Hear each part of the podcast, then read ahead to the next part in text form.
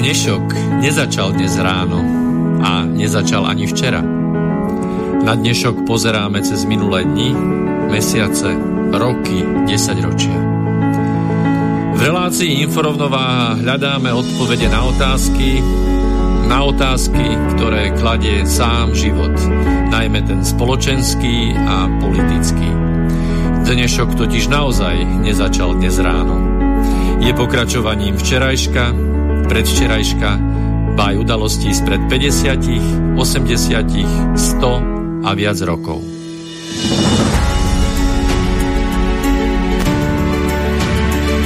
Rovnováhu potrebujeme vždy, všetci a všade.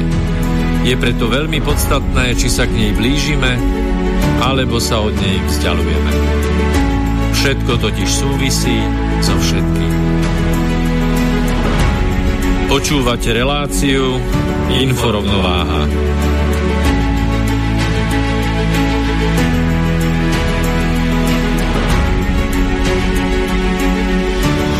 Príjemný dobrý večer. Počúvate prvé sekundy 91. vysielania relácie Inforovnováha, pri ktorej začiatku vás od mikrofónu víta Miroslav Kantner a môj štandardný host, priateľ, moderátor v štúdiu Peter Luknar. Dobrý večer. Príjemný dobrý večer. Máme za sebou asi dosť ťažké dni. Mnohí z vás sa pýtajú, čo sa všetko vlastne deje, ktorým správam veriť, ktoré naopak nebrať príliš vážne. Žiadnym. E, ktorí si múdri povedali, že v prípade, keď začala vojna, tak 90% všetkého, čo je povedané, napísané a inak dostupné, je aj tak nepravda. Takže netreba si až tak veľmi silno lámať hlavu. Skôr e, treba veľmi trpezlivo vedieť, oddeliť tie tie vysoko pravdepodobné správy o tých absolútne nepravdepodobných. Hovorí sa, že vo vojne prvá zomre pravda. pravda samozrejme. Ona ale si zomrela už aj predtým. Mám no, ona, ona, už je dávno, ona už je dávno po smrti, dokonca až tak akutnej. No, e, tretie pokračovanie. Energie strachu je pred nami. Nazvali sme tento cyklus energiou strachu, pretože keď sme sa my oboznámili prvýkrát s týmto celým, celým e, konceptom, týmto celým vymysleným postupom, s touto mimoriadne nešťastnou a nepríjemnou realitou, tak úprimne povedané, obaja sme pri prvom definitívnom zistení, čo je, kde je, odkiaľ je, ako to vyzerá, kam to chodí spať, vyslovene pocítili istý strach a nadobudli sme taký ničím zrejme neovplyvniteľný pocit, že celé všetko toto, čo, čo budeme hovoriť už dnes, tretí večer, či chceme, či nechceme, nejakú, nejaká tá energi- energia strachu drží pri živote. O čom sme sa bavili v predchádzajúcich dvoch dieloch, e, určite bude pre vás, tí, čo ste zachytili až tento tretí, bude pre vás ďaleko lepšie vypočuť si najprv tie predchádzajúce dva, pretože obávam sa, že sa nám to nepodarí nastaviť tak, aby ste bez toho, aby ste utrpeli na informáciách, mohli rovno počúvať toto už tretie pokračovanie. Začneme tam, kde sme sa hýbali už v predchádzajúcich dvoch e, vysielaniach. Tie sa v ktorých sme sa pomerne obšírne venovali tým informáciám, ktoré sú na internete naozaj bežne dostupné.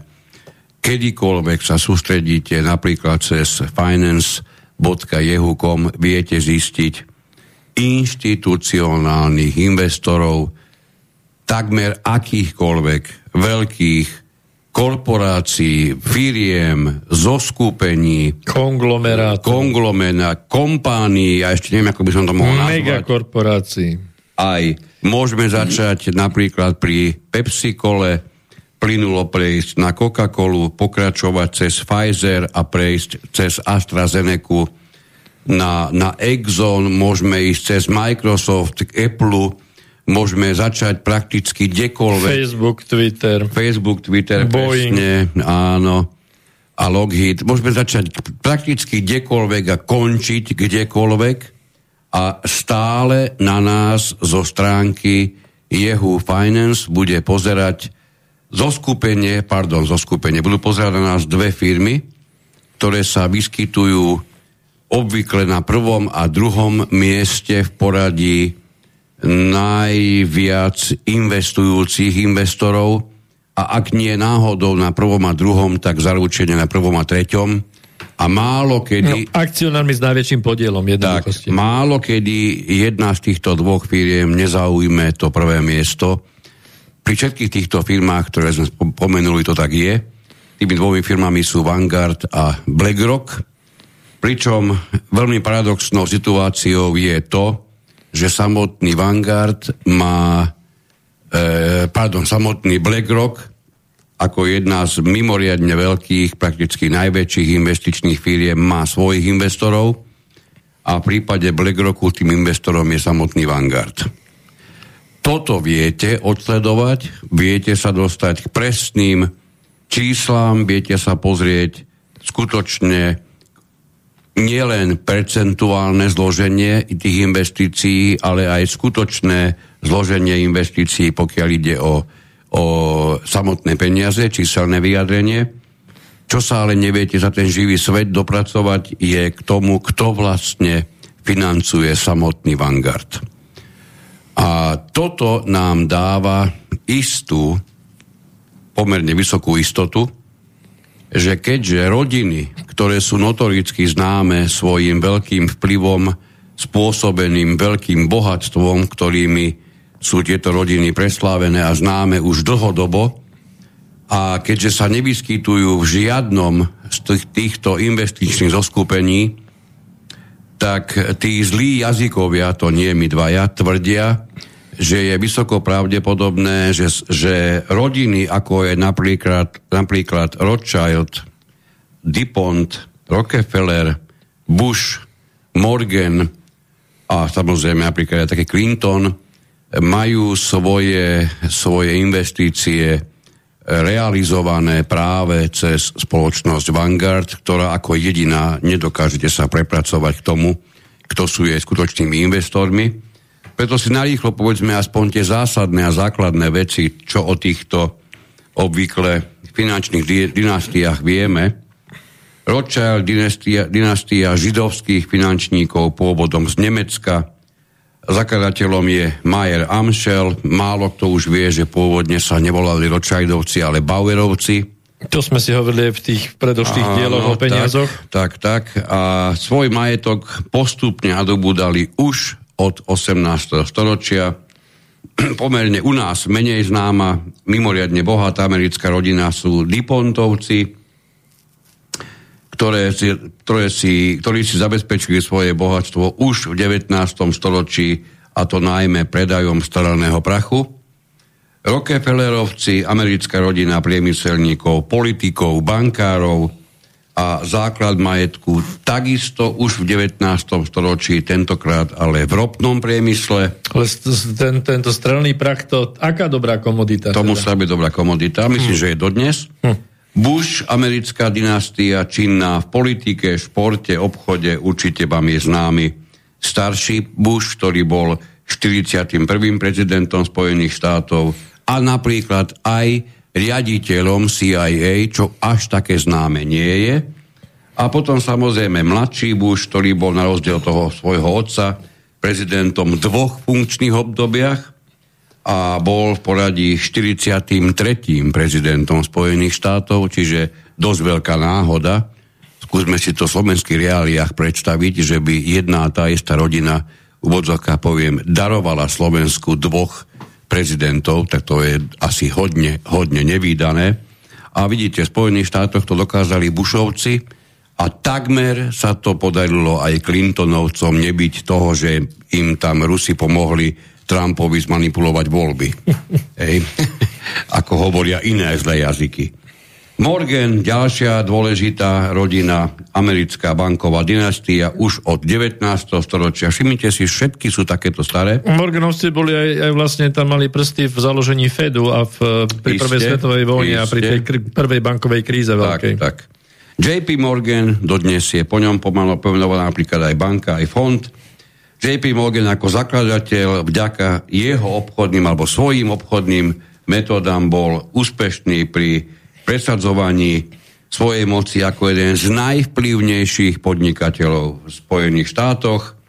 Historici opisujú túto rodinu spolu s jej sieťou, počúvate pozorne, spolu so sieťou partnerov ako súčasť veľkého amerického bankového impéria známeho ako House of Morgan. Nič z tohoto by nebolo až také podstatné, ak by sa tieto rodiny mimoriadne vážne nezaoberali aj investíciou alebo zakladaním rôznych neziskových fondov a ďalších, ďalších ľud, obvykle ako ľudomilne pôsobiacich subjektov. No, čiže Začal si to tak z hurta. Ja by som ešte k tomu doplnil to, čo sme minule povedali, že tam ešte sú vlastne, a nevie, nevieme, kde sa tam nachádzajú ďalšie tie rody. Ešte. E, ďalšie mnohé európske rody, ako je Orsini, Sforza, Farnese, Gaetani, Torloni a tak ďalej. Ne, nejdem ich vymenovať všetky. Čiže keďže nevieme ani v rámci tejto pyramídy, ktorú sme, sme vlastne sa pokúsili predostrieť vám všetkým, teda aj my sme sa snažíme nejak si predstaviť toto popísané celé, tá, tieto firmy a ich vlastníci cez, cez ten akciový trh vytvárajú vlastne takú tú priemyselno, priemyselno-technologicko-finančnú E, zbrojnú pyramídu, ktorá, ktorá je takouto hlavnou kostrou e, celej tej, tej pyramídy, ktorá je na Zemi, dá sa to tak povedať, kde na vrchu toho celého inštitucionálne stojí Vanguard Group. No a samozrejme, že, že v rámci teda tohto hlavného záberu ďalej potrebujeme prejsť na iné oblasti spoločenského a politického života, pretože samozrejme, že E, cez rôzne ďalšie organizácie sa nám vytvára veľmi dômyselná prepracovaná sieť, e, e, vysoko koordinovaná sieť týchto priemyselníkov, finančníkov, samozrejme s politickými kruhmi a s rôznymi filantropickými a nadačnými projektami až po média ako také. A vlastne v tých predošlých dieloch sme sa snažili vykresliť tú pyramídu, kde na vrchu sú tie dve spoločnosti Vanguard a BlackRock, teda hlavne. A dá sa povedať, že na vrchu je ten Vanguard. Teraz v tejto časti sa budeme snažiť relatívne rýchlo prejsť k tomu, aby, aby sme spoločne si vedeli vykresliť celý ten obraz tej kostry a štruktúry, ako to túto na Zemi v podstate vyzerá v rámci, môžeme sa baviť 85% sa, sa tvrdí, že majú tieto spoločnosti pod palcom celosvetovo. A môžete niektorí protirečiť, že ja neviem, napríklad BlackRock e, má 5% v Čeze, v českej energetike, hej? Ako môže BlackRock ovládať? Otázka je iná. Hej, prečo, prečo má v Čeze napríklad 5% BlackRock? Hej, to, Otázka komu, bola, k čomu to potrebuje. Čomu to potrebuje. Tu sa hovorí napríklad o tom, že, že to sú také, to sú presne tie, tie nenápadné investičné stratégie, kde síce nemáte ovláda, ovládací balík, ale máte tzv. E, vloženú nohu do pootvorených dverí.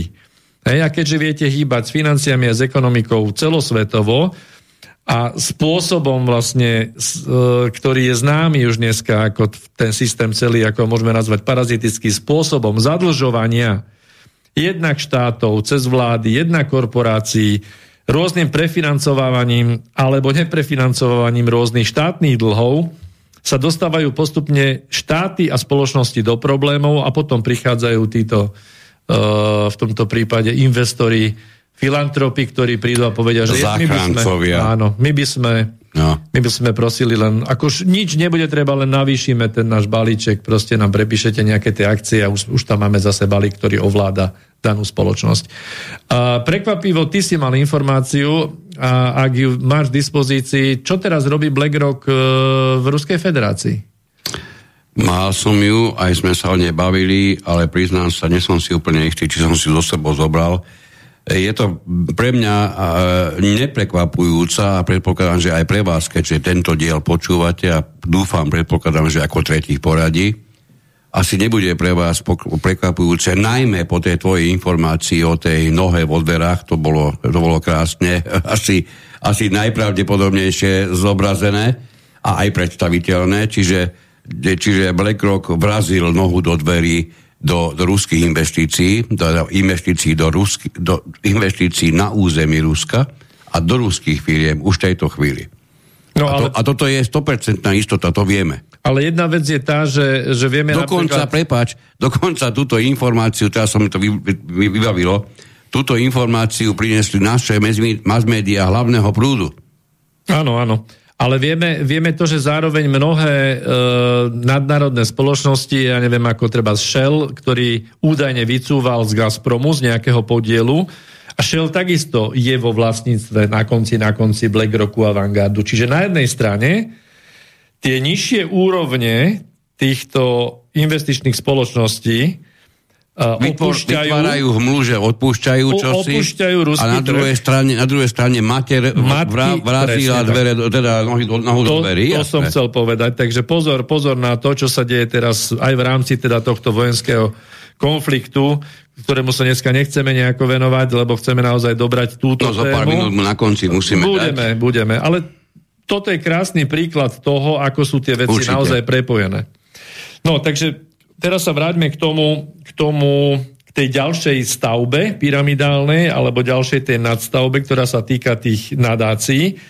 A tak ako ty si správne povedal, že tie najznámejšie nadácie tzv. toho najvyššieho rangu, čiže to sú tie globálne nadácie, ako je Rockefeller Foundation, alebo eh, Edmond de Rothschild Foundation, alebo Alfred Dupont Foundation, alebo Bush Foundation, Bill Open Society, pána Soroša, aby si pre Boha nezabudol. A nie, nie, nezabudnem, ale chcem povedať to, že medzi Rockefeller Foundation a, a Open Society je, je jeden z, z významný rozdiel.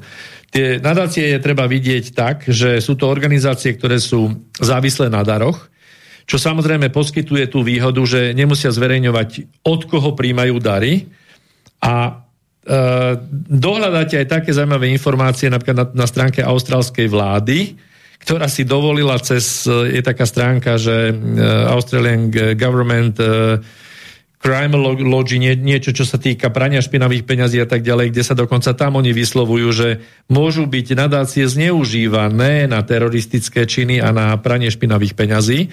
To, to ja teraz netvrdím, že teda tieto, tieto nadácie by to robili, aby ste to mali jasné na bielom, alebo teda veteri priamo e, jasne povedané. Ale to, že, že je to krásne vymyslené, že keď tie nadácie, ktoré môžu presúvať peniaze ako dary, a keď tieto peniaze investujú do čohokoľvek, nemusia ich daniť, pokiaľ znovu reinvestujú tie peniaze do projektov, v ktorých sú súčasťou.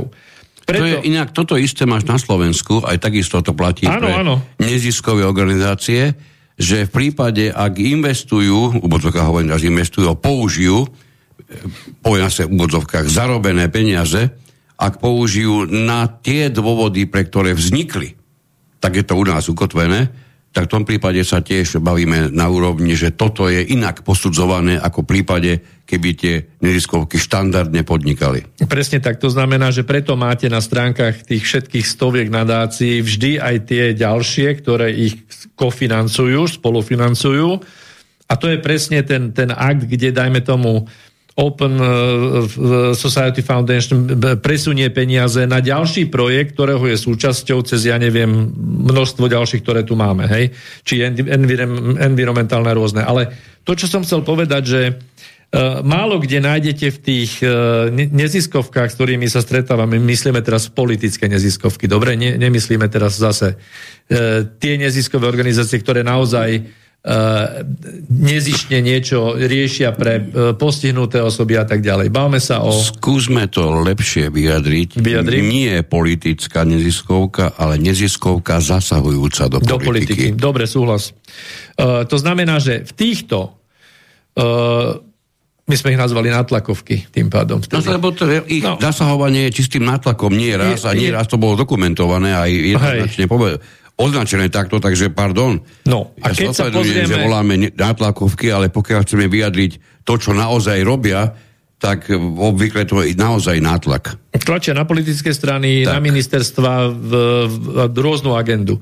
Uh, dobre, takže tieto neziskové organizácie, ktoré pôsobia regionálne na nejakom území, na ich stránkach ako spoločnosti, ktoré ich financujú, nenájdete tieto gigantie Rockefeller, uh, Rothschild a DuPont a tak ďalej nadácie, ale na týchto nájdete tie, ktoré oni to majú krásne rozložené, ktoré sú na tej nižšej úrovni a to sú tzv. tie filantropické.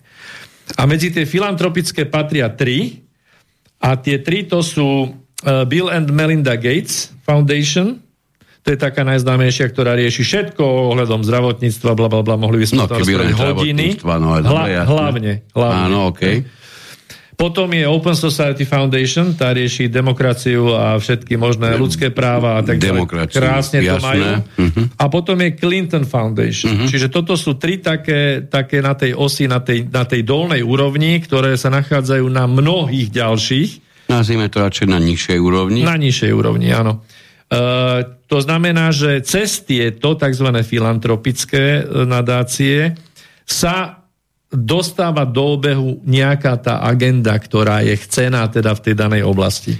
Toto je dôležité pochopiť nebolo by, to, nebolo by to, pardon, dovolím si povedať, ani dôležité, dokonca by si to ani nesluho, možno, že ani pozornosť nezasluhovalo našu, ani vašu, nebyť jednej podstatné veci.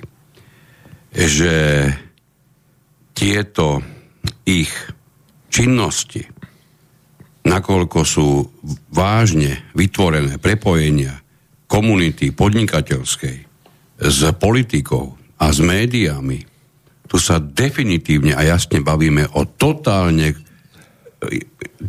krásne učebnicovo vytvorenom strete záujmov, keď na jednej strane niekto kritizuje, pretože má možnosť ovplyvniť e, obsah médií a na druhej strane je účastný politického boja. Čiže bavíme sa minimálne v týchto dvoch záležitostiach o strete záujmov. Obvykle to neprekáža. Už vôbec nie tým médiám, ktorí sa práve také činnosti zúčastňujú. A my chceme dnes mimoriadne vážne poukázať na jednu vec, ktorú, ktorá sa bude celý čas, budete ju počuť dneska možno stokrát. Oni všetko robia koordinovanie. To je tá najzásadnejšia vec. Keď si po dnešku nebudete pamätať nič, Jediné, čo vám zostane v hlave, je koordinácia, tak to bude úplne v poriadku. Pretože to, čo my to hovoríme, neexistujú náhody. Niektorí, ja viem, že dúfam, že nie je vy, ale vieme, poznáme dokonca, ja mám niekoľko takých známych, ktorí vidia svet ako súhrn náhoda. Striček náhoda. Hm. Áno, ako úplne náhodilých okolností a potom sú tu iní, ktorí to pozerajú tak, že keďže svojím spôsobom je, je ten vplyvný svet, aby som to takto dobre označil, prakticky prepojený, tak nemôže byť divu, keď sa vám ozve prakticky totožná veta, ktorá uzrela svoje sveto, svetlo sveta nejakej tej tlačovej agentúre a ona sa vám bez akékoľvek zmeny objaví v slovenskej tlači, slovenskej televízii, v českej tlači, v českej televízii, v nemeckej tlači, v nemeckej televízii, v rozhlase, vo Švédsku, proste kde sa pozriete. Všade nájdete prakticky totožné spojenie slov, čo vám musí vyvolať definitívnu istotu, že táto činnosť je úplne jasne koordinovaná. K tým médiám sa určite dostaneme a ja k tomuto slovu, čo si povedal, potrhnem ešte to, že áno, sú, elity sú cez, cez túto hierarchiu e, investorskú totálne koordinované a môžem k tomu pridať slovo plánované alebo plánovito organizované a koordinované a budeme sa venovať tomuto pojmu ešte v tejto relácii. No a ešte by som chcel jednu vec, aby, aby ste e, mali to nejak tak uh, viac precítené, aký je rozdiel medzi tými, tými nadáciami uh, tých, tých uh, najvyšších rodín, toho 1% a tých tzv. filantropických. Je, rozdiel je v tom, že napríklad Rockefeller Foundation e, sa nepodiela a nefiguruje v tých odkrytých a publicisticky osvetľovaných prípadoch. To znamená, že oni sú tak kvázi zase v tieni a v tichosti. Všetky tie aktivity e, nadačné alebo rôzne tie fondy alebo neziskové organizácie, ktoré vnímate a tie, ktoré sú ozvučené med, v mediálnom priestore, to sú presne tieto, tieto ako príklad sú tieto tri, samozrejme, ale to sú tie tzv. filantropické, alebo to sú nadácie filantropických rodín. No, takže keď sme si povedali tie tri, tak len, len príklad môžeme povedať, e, Bill Gates je známy asi každému, a vieme, že teda on sa stal zázračne miliardárom vraj z jednej garáže, ako sme to minule už parafrazovali, hej. A to ďaleka nie je sám. A nie je sám, samozrejme. Garážový miliardár, áno. E, treba len vedieť, že jeho rodičia a jeho rodina uh, je miliardárska dlhé roky, e, to znamená, že žiadny Filantropická, nepreháňaj. A, zároveň áno, samozrejme. Ale tu ide o to, že E, že je, je to jedna z rodín, ktorá vlastne túto, túto činnosť v rámci toho obslužného uh, obslužného elitárskeho riadenia uh, rieši celý ten rod už dlhé roky. Takže nie je to náhoda, že on sa teda zaradil do toho, do toho a pokračuje v tom. A keď sa pozriete teda na ten, len, len na Bill and Mel, Melinda Gates Foundation, tak viete veľmi dobre, že jedným z kľúčových orgánov v oblasti zdravia na svete VHO, VHO Svetová zdravotnícká organizácia. No a samozrejme, že aj tam, ako určite viete, nájdete uh, portfólio uh, nadácií, ktoré financujú túto organizáciu. No to je priamo na stránke ktorá... tohoto áno, VHO. Áno. Tam nájdete donorov bez problému, uvidíte najväčší z nich je práve nadácia Gatesovcov. Presne tak, zhruba dve tretiny financuje VHO. To znamená, že sa potom čudujete, že, že to, čo e, kvákajú tam tí pohlavári VHO, že e, je v zhode s tým, čo hovorí pán Gates.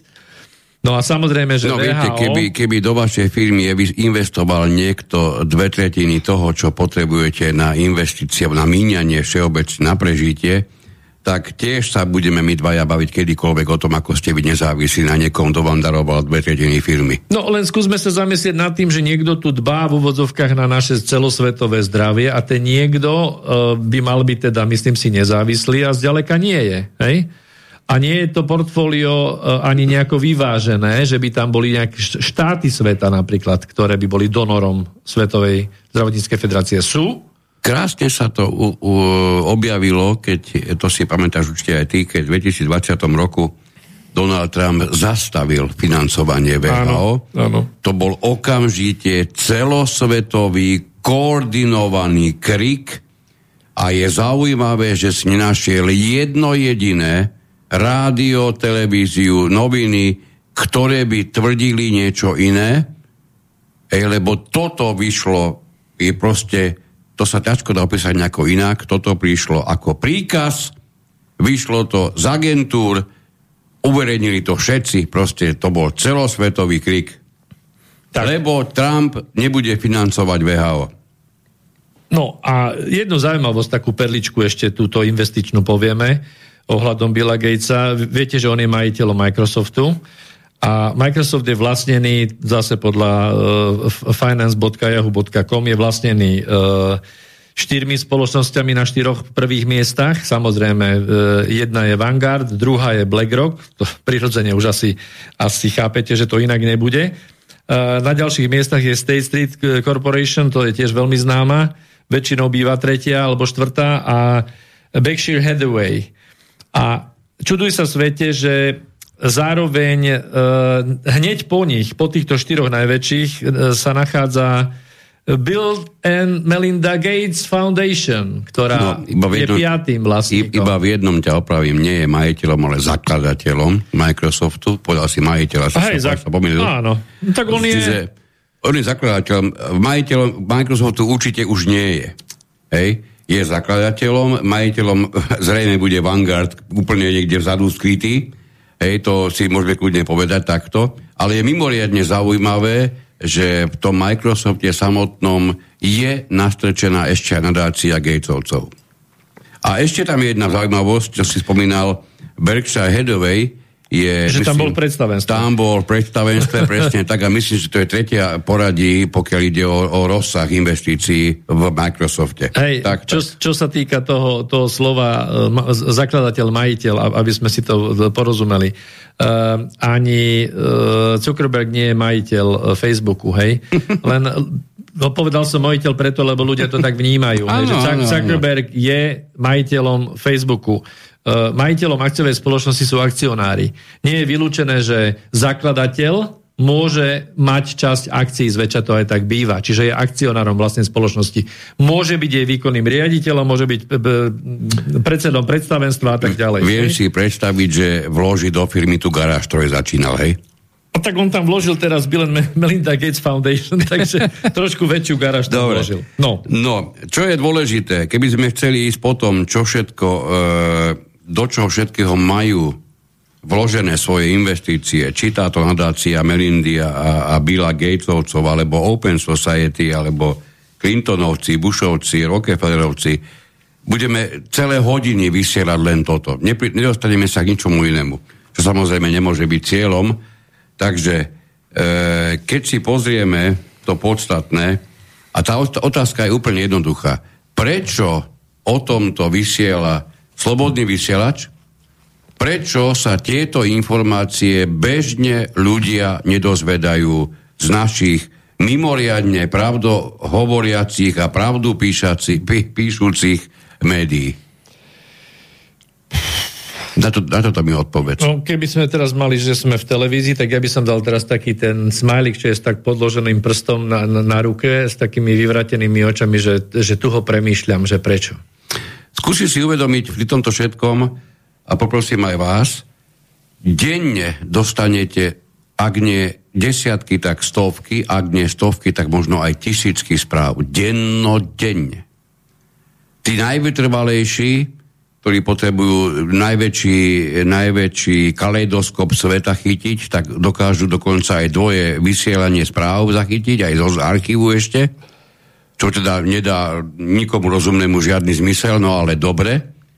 A napriek tomu, že to budú robiť 20 rokov v kuse, dennodenne a všetky správy, tak sa k informáciám tohoto typu aj tak nedostanú. No, nebude to náhodou tým, že tieto isté spoločnosti vlastnia aj mediálne domy? No veď sme pri tom. Tak, tak to ideme do toho. Tak, to je dôležité. No, tak poďme teraz na, z tých nadácií, poďme na médiá. K tým nadáciám ešte sa dostaneme späť aby nám bolo jasné, že kto vytvára ten obraz a ten priestor, že vlastne ten, túto celú štruktúru riadenia planéty nevidíme. Uh, zhruba 90% uh, medzinárodných megamediálnych korporácií je vlastnené deviatimi týmito gigantami. A oni vlastnia ďalšie stovky značiek. Hej? Čiže nie teraz preto, aby e, ste si to vypamätali, ale preto, aby ste mali trošku predstavu, tak si niektoré tie najväčšie prejdeme, pretože poznáte nás, my nie sme zase celkom uh, na to, že budeme sypať fakty, lebo fakty sú, sú dohľadateľné, ale na to, aby ste mali nejaký návod, aby ste vedeli sa zorientovať a získať celý obraz, tak je dôležité si povedať zo pár tých, tých mien. Takže jedna z, z tých megamediálnych konglomerátov je Viacom CBS. Už sme ju spomenuli aj minule. Uh, na začiatku môžem povedať, že kto vlastní Viacom CBS, ale to si viete odpovedať sami, pretože je to stále do, dokola to isté. Hej? Vanga, BlackRock a tak ďalej. Či na Maximálne prvej... sa povy, pomýlite v tom, či kto z nich je prvý a kto z nich je druhý. Áno, a ešte, ešte sa aj nepomýlite veľakrát, keď tam pridáte State Street Corporation a Berkshire Hathaway. Uh-huh. Nepomýlite sa veľakrát. No takže Viacom CBS uh, má cerské spoločnosti alebo ďalšie vlastne značky, ktoré ovláda, to je CBS, Paramount, MTV, Comedy Central, Nickelodeon, britský kanál, veľmi významný Peťka, Channel 5 a austrálsky kanál Channel 10, čiže kanál 10. Ale oni povedia niektorí, že nepozerajú televízor, pozerajú Netflix, prípadne možno Amazon Prime, Výborne, sme pri tých istých akcionároch, nič sa nezmenilo, môžeme ísť kľudne ďalej. Streamovacie platformy, tak, áno, tak. Amazon Prime a Netflix, krásne, tak, to je to isté. Áno. No, a ďalej by ste takto mohli pokračovať, ja neviem, tie, tie megagiganty v mediálnej oblasti sú AT&T, Warner Brothers, HBO. No, počkaj, počkaj, tuto je, tuto je čosi, čo to treba vieš, keď, keď sa niečo týka toho, čo máme dohľadateľné, alebo čo vieme zažiť na Slovensku, to by som trošku počerkol, No. Čiže určite Sloven- na Slovensku sú nám známe Warner Brothers, HBO, Discovery Channel, CNN, Cartoon, Cartoon Network. Network TNT. E, tak, to všetko sú nám pre nás známe prakticky televízne kanály, prípadne filmové spoločnosti, tak oni všetky sú vo vlastníctve AT&T.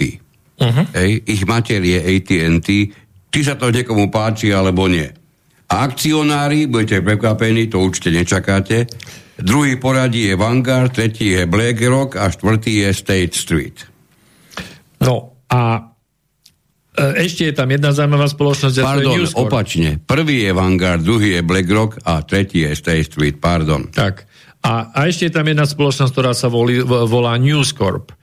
A News Corp to je taká mini spoločnosť, ktorá e, vlastní obrovské množstvo najznámejších národných a regionálnych novín, časopisov a TV staníc v Británii a v Austrálii. Čiže uh, News Corp, keď počujete, lebo samozrejme, že počujete množstvo tých, tých uh, alebo viete, ovládate názvy tých staníc alebo tých novín, nie sú teraz podstatné. News Corp je mediálny gigant, ktorý je vo vlastnení uh, uh, väčšinového e, vlastníka Rupperda Mardocha. Hej, tak to je ten, to je ten týpek, e, mediálny, bohatý týpek, kontroverzný trošku, a ktorý je takto činný na mediálnom trhu v Spojených štátoch a samozrejme vo Veľkej Británii.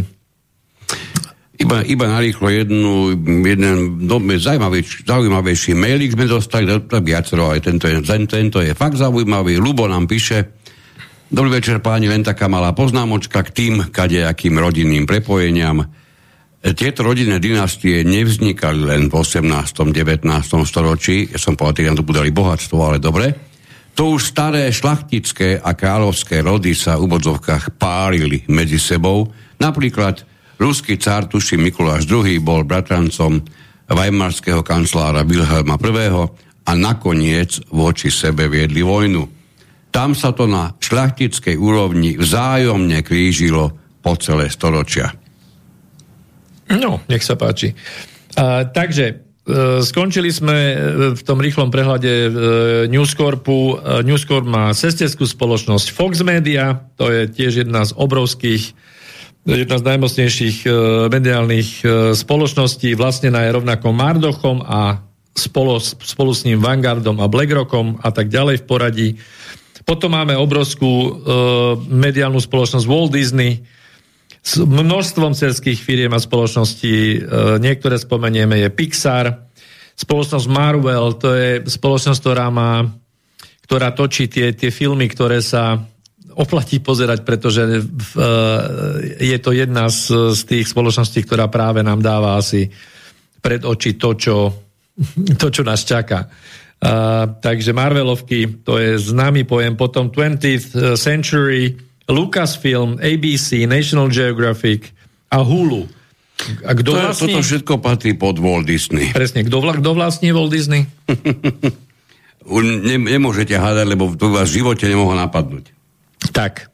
Potom máme ďalší obrovský, ešte jeden, spomenieme Comcast, to je ďalší gigant zase vlastne Vanguard, uh, BlackRock hlavne, značky pod Comcastom sú NBC, DreamWorks, Universal, celá Sky Group, Focus Features a e, Xfinity.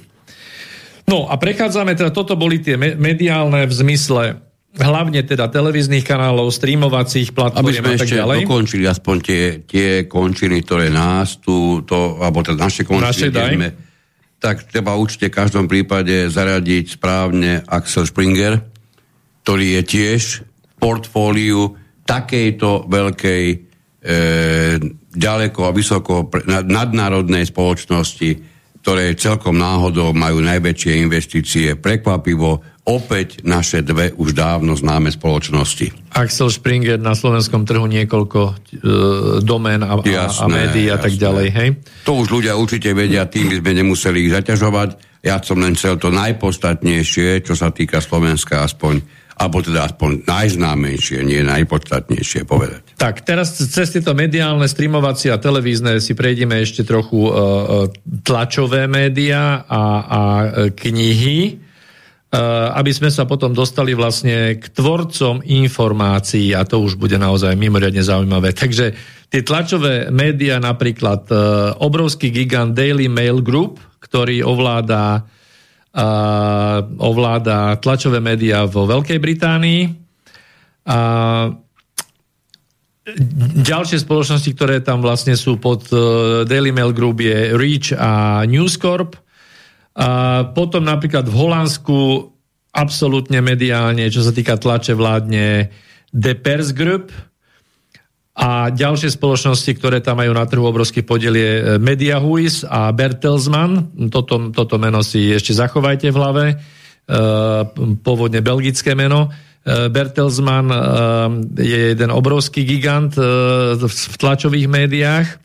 Potom, ako bol spomenutý Axel Springer, napríklad v Európe, v Nemecku má silný podiel a ďalšie spoločnosti, ktoré ovládajú nemecký, tento tlačový trh je Prozibensat 1, alebo nemecká vláda, prekvapivo, ináč aj vo Francúzsku. Francúzsko a Nemecko sú dve krajiny, kde, kde má teda tento tlačový mm, podiel aj vláda. V iných krajinách toto nie, nie je zretelné. No a potom samozrejme na, ne, na nemeckom trhu Bertel, Bente, Bertelsmann. Pri tom Bertelsmannovi, tam by som sa na chvíľočku pristavil, je, to, je to skutočne ultra bohatá rodina a pri nej je zaujímavé, že no. otvorene kolaborovala s nacistami a kvôli tomu sa prakticky ako vojnový zajatec dostal v minulosti Bertelsmann, Bertelsmann do Spojených štátov. Presne tak. E, to bola rodina Bertelsmann a Mon.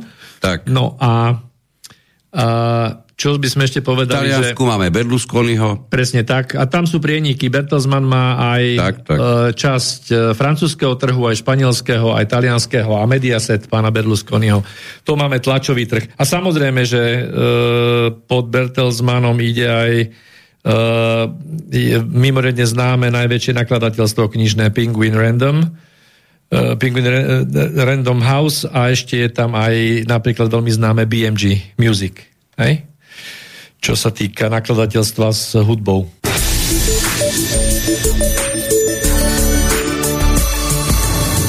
chceš vyjadriť svoj názor, napíš na studiozavináč slobodnyvysielac.sk Slobodný vysielač, váš rodinný spoločník. Ja ešte pridám, že tí, ktorí nám chcete položiť otázku priamo do vysielania, volajte, ale prosím vás tak asi o pol hodinku najskôr na číslo 0951 485 385 dokončíme ešte, ešte túto časť, alebo dáme, dáme prestávku? Ja myslím, že pred, tou, pred tými agentúrami a agentúrnymi správami a spoločnosťami, ktoré sa tým zaoberajú, by sme si mohli, mohli zahrať, lebo to dobre, je celý to, diel. To oddelíme, takže uh-huh. si dáme trojminútovú pesničku a budeme pokračovať.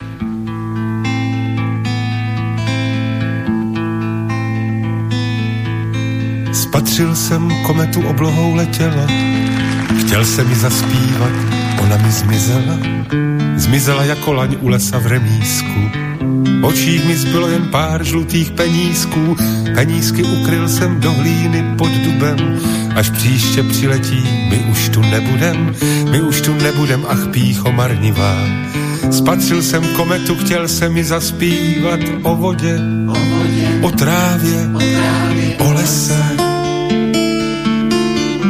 o smrti, se kterou smířit nejde se. O lásce, o zradě, o světě a o všech lidech, co kdy žili na téhle planetě. Na hvězdném nádraží cinkají vagóny, Pan Kepler rozepsal nebeské zákony, hledal až nalezl v hvězdářských triédrech. Tajemství, která teď neseme na bedrech, velká a odvěká tajemství přírody, že jenom z člověka člověk se narodí, že kořen s větvemi ve strom se spojuje, krev našich nadějí vesmírem putuje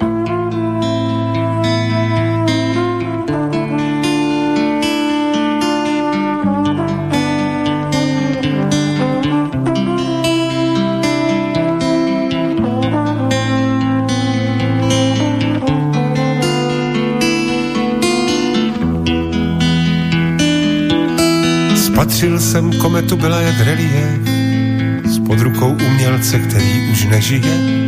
Šplhal jsem do nebe, chtěl se mi osahat. Marnost mě vysvlékla celého dona, jak socha Davida z bílého mramoru.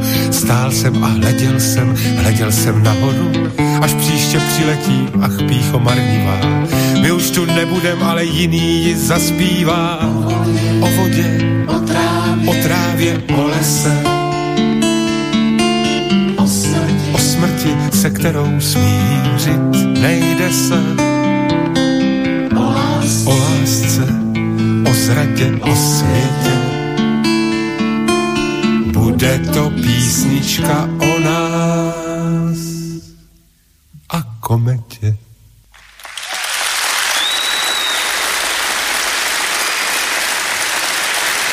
Tak, potleskom pre Jarka Nohavicu sme sa dostali do druhej časti dnešného vysielania Energie strachu, kde sme sa prepracovali až k tomu, čo náš život dennodenne ovplyvňuje, čiže k médiám.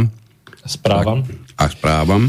No, takže to je zaujímavé, že odkiaľ vlastne prichádzajú všetky správy a je zaujímavé, že e, ak, ak máte tú predstavu, že e, máte peniaze, prebytočné, kúpite nejaké médium, ktoré krachovalo a to médium bude prosperovať, lebo zamestnáte tam eh, agilných novinárov, eh, životaschopných, ktorí vybehnú do terénu a budú spracovať aktuálne témy, dobehnú späť, do 7 sa to spracuje, vyhodí sa to, natlačí sa to, ráno to čítate, tak vás trošku vyvedeme z obilu.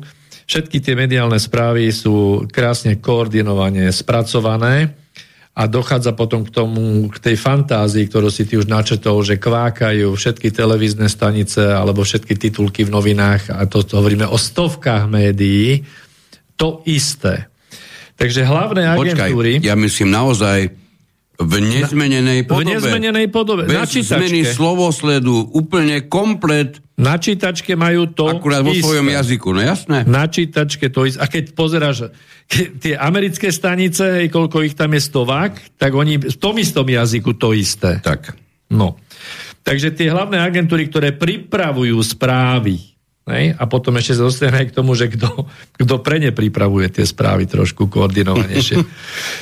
Uh, je Reuters, uh, to je uh, tak mimoriadne známa, známa agentúra, ktorú Asi vlastní... najznámejší. Asi najznámejšia. Hej, Málo vlastní ju- už vie, že ju vlastní kanánska rodina Thompsonovcov. Thompson, presne tak. Čiže ak by ste si mysleli, že to je nejaká že tam sedia vyvážene novinári z celého sveta, ktorí skladajú nejaké správy dohromady e, nezávislé a, a potom idú cez nejaký filter, tak nie, to je súkromná spoločnosť.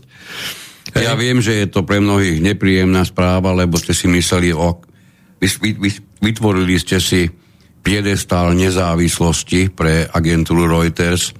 Žiaľ, my sme na to, aby sme prinášali aj tie horšie správy, či chcete alebo nechcete tomu uveriť. tak Je to, nie, je, no. to, je to v rodinných rukách. Zo, zostáva veriť, že táto rodina nemá žiadne bočné úmysly s nami, že proste Kto by informácie... pre Boha mal? No, tak. Takže to máme Reuters, potom máme e, ďalšiu takú hlavnú, má taký krásny ten, to, to logo, že bodku má na začiatku, takú novinárskú, ako má aj túto nejaké médium, ale nesúvisí to. E, ANP, čiže to je vlastne N ako Nederlande, ako holandská, čiže e, toto je holandská spoločnosť, vlastní ju tiež rodina, Gis Omon sa volá, holandská rodina, takže znovu vás klameme, nie je to nezávislá, je to súkromná spoločnosť a potom tu máme uh, a sa zamyslíme, či, či teda nezávislejšiu uh, AFP. A to O, o, ale ona je mimoriadne vážne zaujímavo vlastnená, pretože Hej. ju vlastní francúzska vláda. francúzska vláda. Uh, to je zaujímavé, že teda uh, Nemecko a Francúzsko sú iba dve krajiny, a ja neviem, ne, nenarazili sme na, na nič iné ce- celosvetovo, že uh, tieto dve vlády sú, možno to je inde, v Európe zdá sa, že iba tieto dve, že majú vlády podiel v tlači, teda v tlačených alebo spravodajských informácií, spravodajských nemyslím teraz tajné služby, ale informácie, e, ktoré sú ako e, na bežné informácie občanov. No a poďme k tomu, že e, obvykle väčšina novinárov, ktoré, ktorí pracujú pre, pre, práve pre tieto agentúry, tieto celosvetovo známe, tak sa združujú v rôznych novinárskych organizáciách, napríklad v Európskom centre žurnalistiky. To je jedno z hlavných tu, samozrejme European Journalism Center a v podstate táto organizácia mimoriadne vplyvná, e, e, má na starosti financovanie rôznych mediálnych projektov v celej európskej oblasti, v celej Európskej únii. Školenie novinárov v plnom rozsahu. Tak. Študijné materiály pre novinárov tak. vyrába. Stáže. Hej, toto všetko je v portfóliu Európskeho centra žurnalistiky. A Európske centrum žurnalistiky okrem iného ešte úzko spolupracuje so spoločnosťami Google a Facebook. Ktorých e, najväčším investormi vôbec neviete si predstaviť, kto je. Dobre.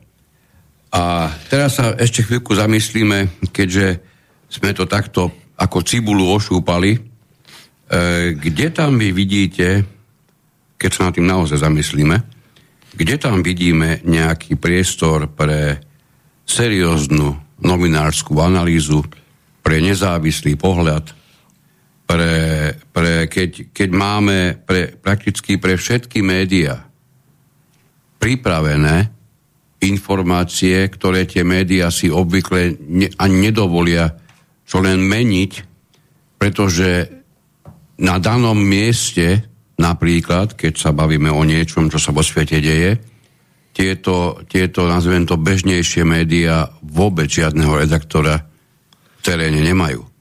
Čiže či niekto chce alebo nechce tých správ, napríklad vojnových, keďže máme aktuálne vojnový správ, tých správ nie je stovky každý deň, od tisícok a tisícok e, novinárov, teraz nehovorím o novinárovi, to bol tuším nemecký, hej, ktorý dramaticky vysielal e, tým, že zapálil dve sviečky.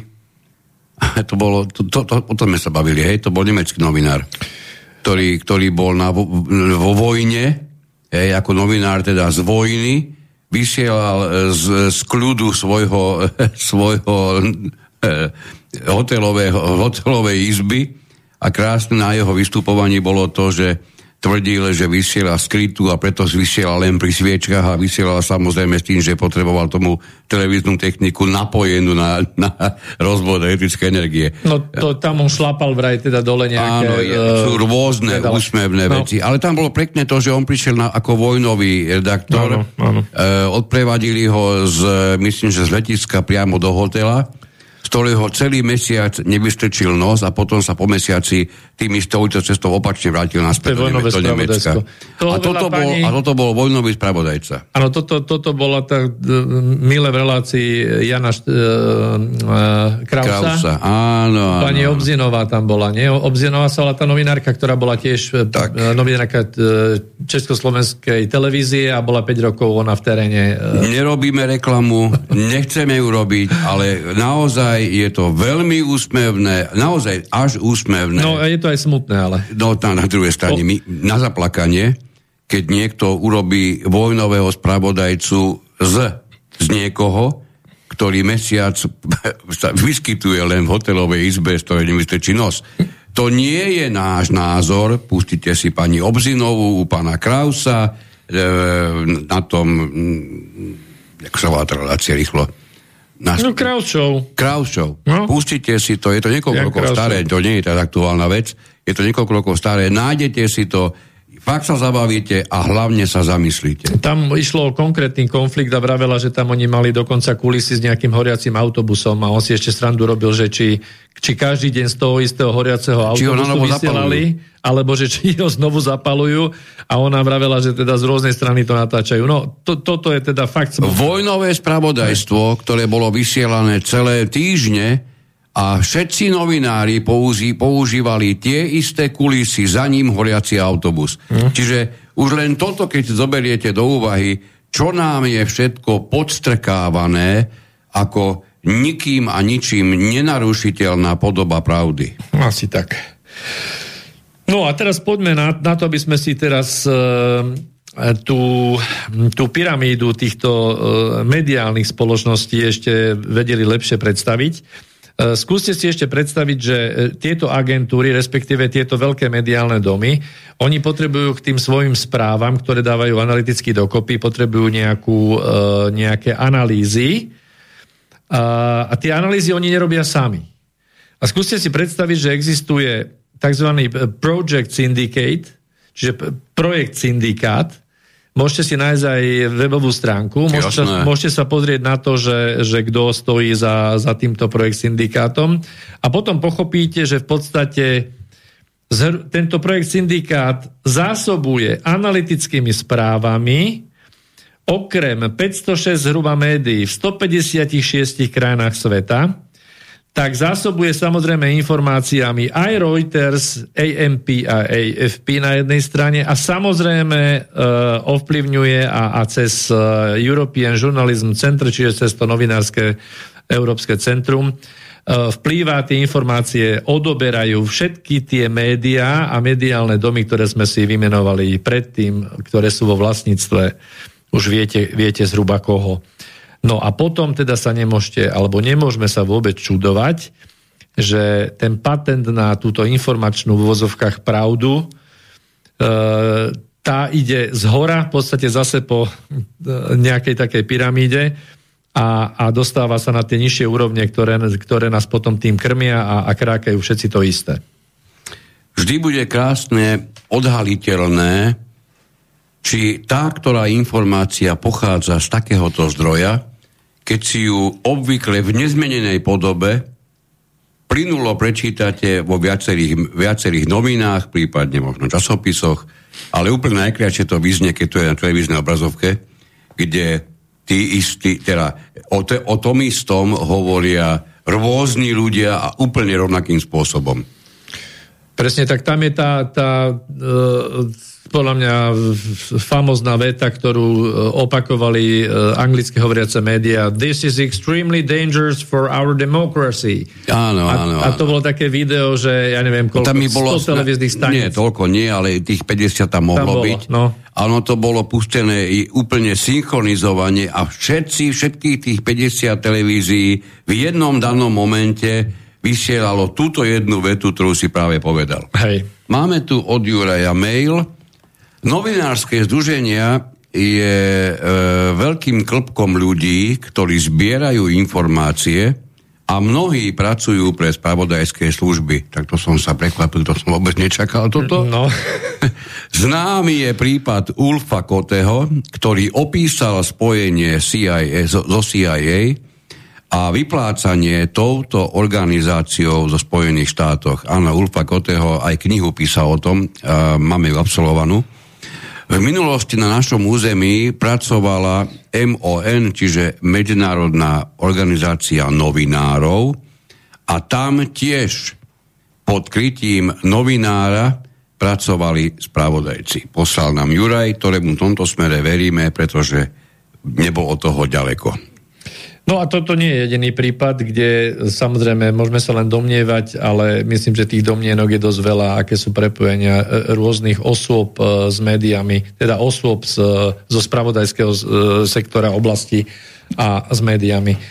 No a samozrejme ešte aj inými silovými zložkami. Bohužiaľ, No a teraz, aby, aby sme išli trošku aj konkrétne, tak neviem, či viete, že v roku 2020 v septembri, kedy už sme vlastne fičali v rámci teda koronakrízy, uh, sa spojilo to Európske uh, žurnalistické centrum s Facebookom a presne preto, aby, aby tzv. správne informovali a podporovali vybrané mediálne organizácie, ktoré mali za úlohu informovať o koronakríze. Čiže vidíte, že tu už je napríklad koordinácia Facebook a EEC, či novinárskej obce, e, toho Centra novinárskeho európskeho, o tom, ako sa to vlastne má celé komunikovať. No a keď tomuto pridáme e, jednu dôležitú informáciu, ktorej prirodzene vôbec nebudete pripravení uveriť, tak e, s týmito tlačovými agentúrami na napríklad Project Syndicate, veľmi rýchlo si budete nájsť, vidíme úplne jasný účet Melindy a Billa Gates, vidíme účet nadácie otvorenej spoločnosti. Ako donorov. Ako ano. donorov. Čiže ak si kladiete ešte stále otázku, prečo sa prakticky k celému ľudstvu dostávala iba jedna časť pravdy, prečo mohli byť vysielaní iba niektorí odborníci a ostatní boli označovaní nonšalantne za šarlatánov, buličov, konšpirátorov a pán Boh vie ešte koho, tak v tejto chvíli ste sa nadýchli, dúfam, dosť pravdivé informácie, aby vám toto, táto časť celej mozaiky správne zapadla. Tuto je ten dôvod. Pre tento dôvod ste sa nedozvedeli to, čo si myslelo nie malé množstvo odborne zdatných ľudí, a dozvedali sme sa to, ja si to dovolím povedať, čo nám chceli cez svoje nadácie k nám posunúť tí, ktorí šachovnicou sveta už dávno hýbu.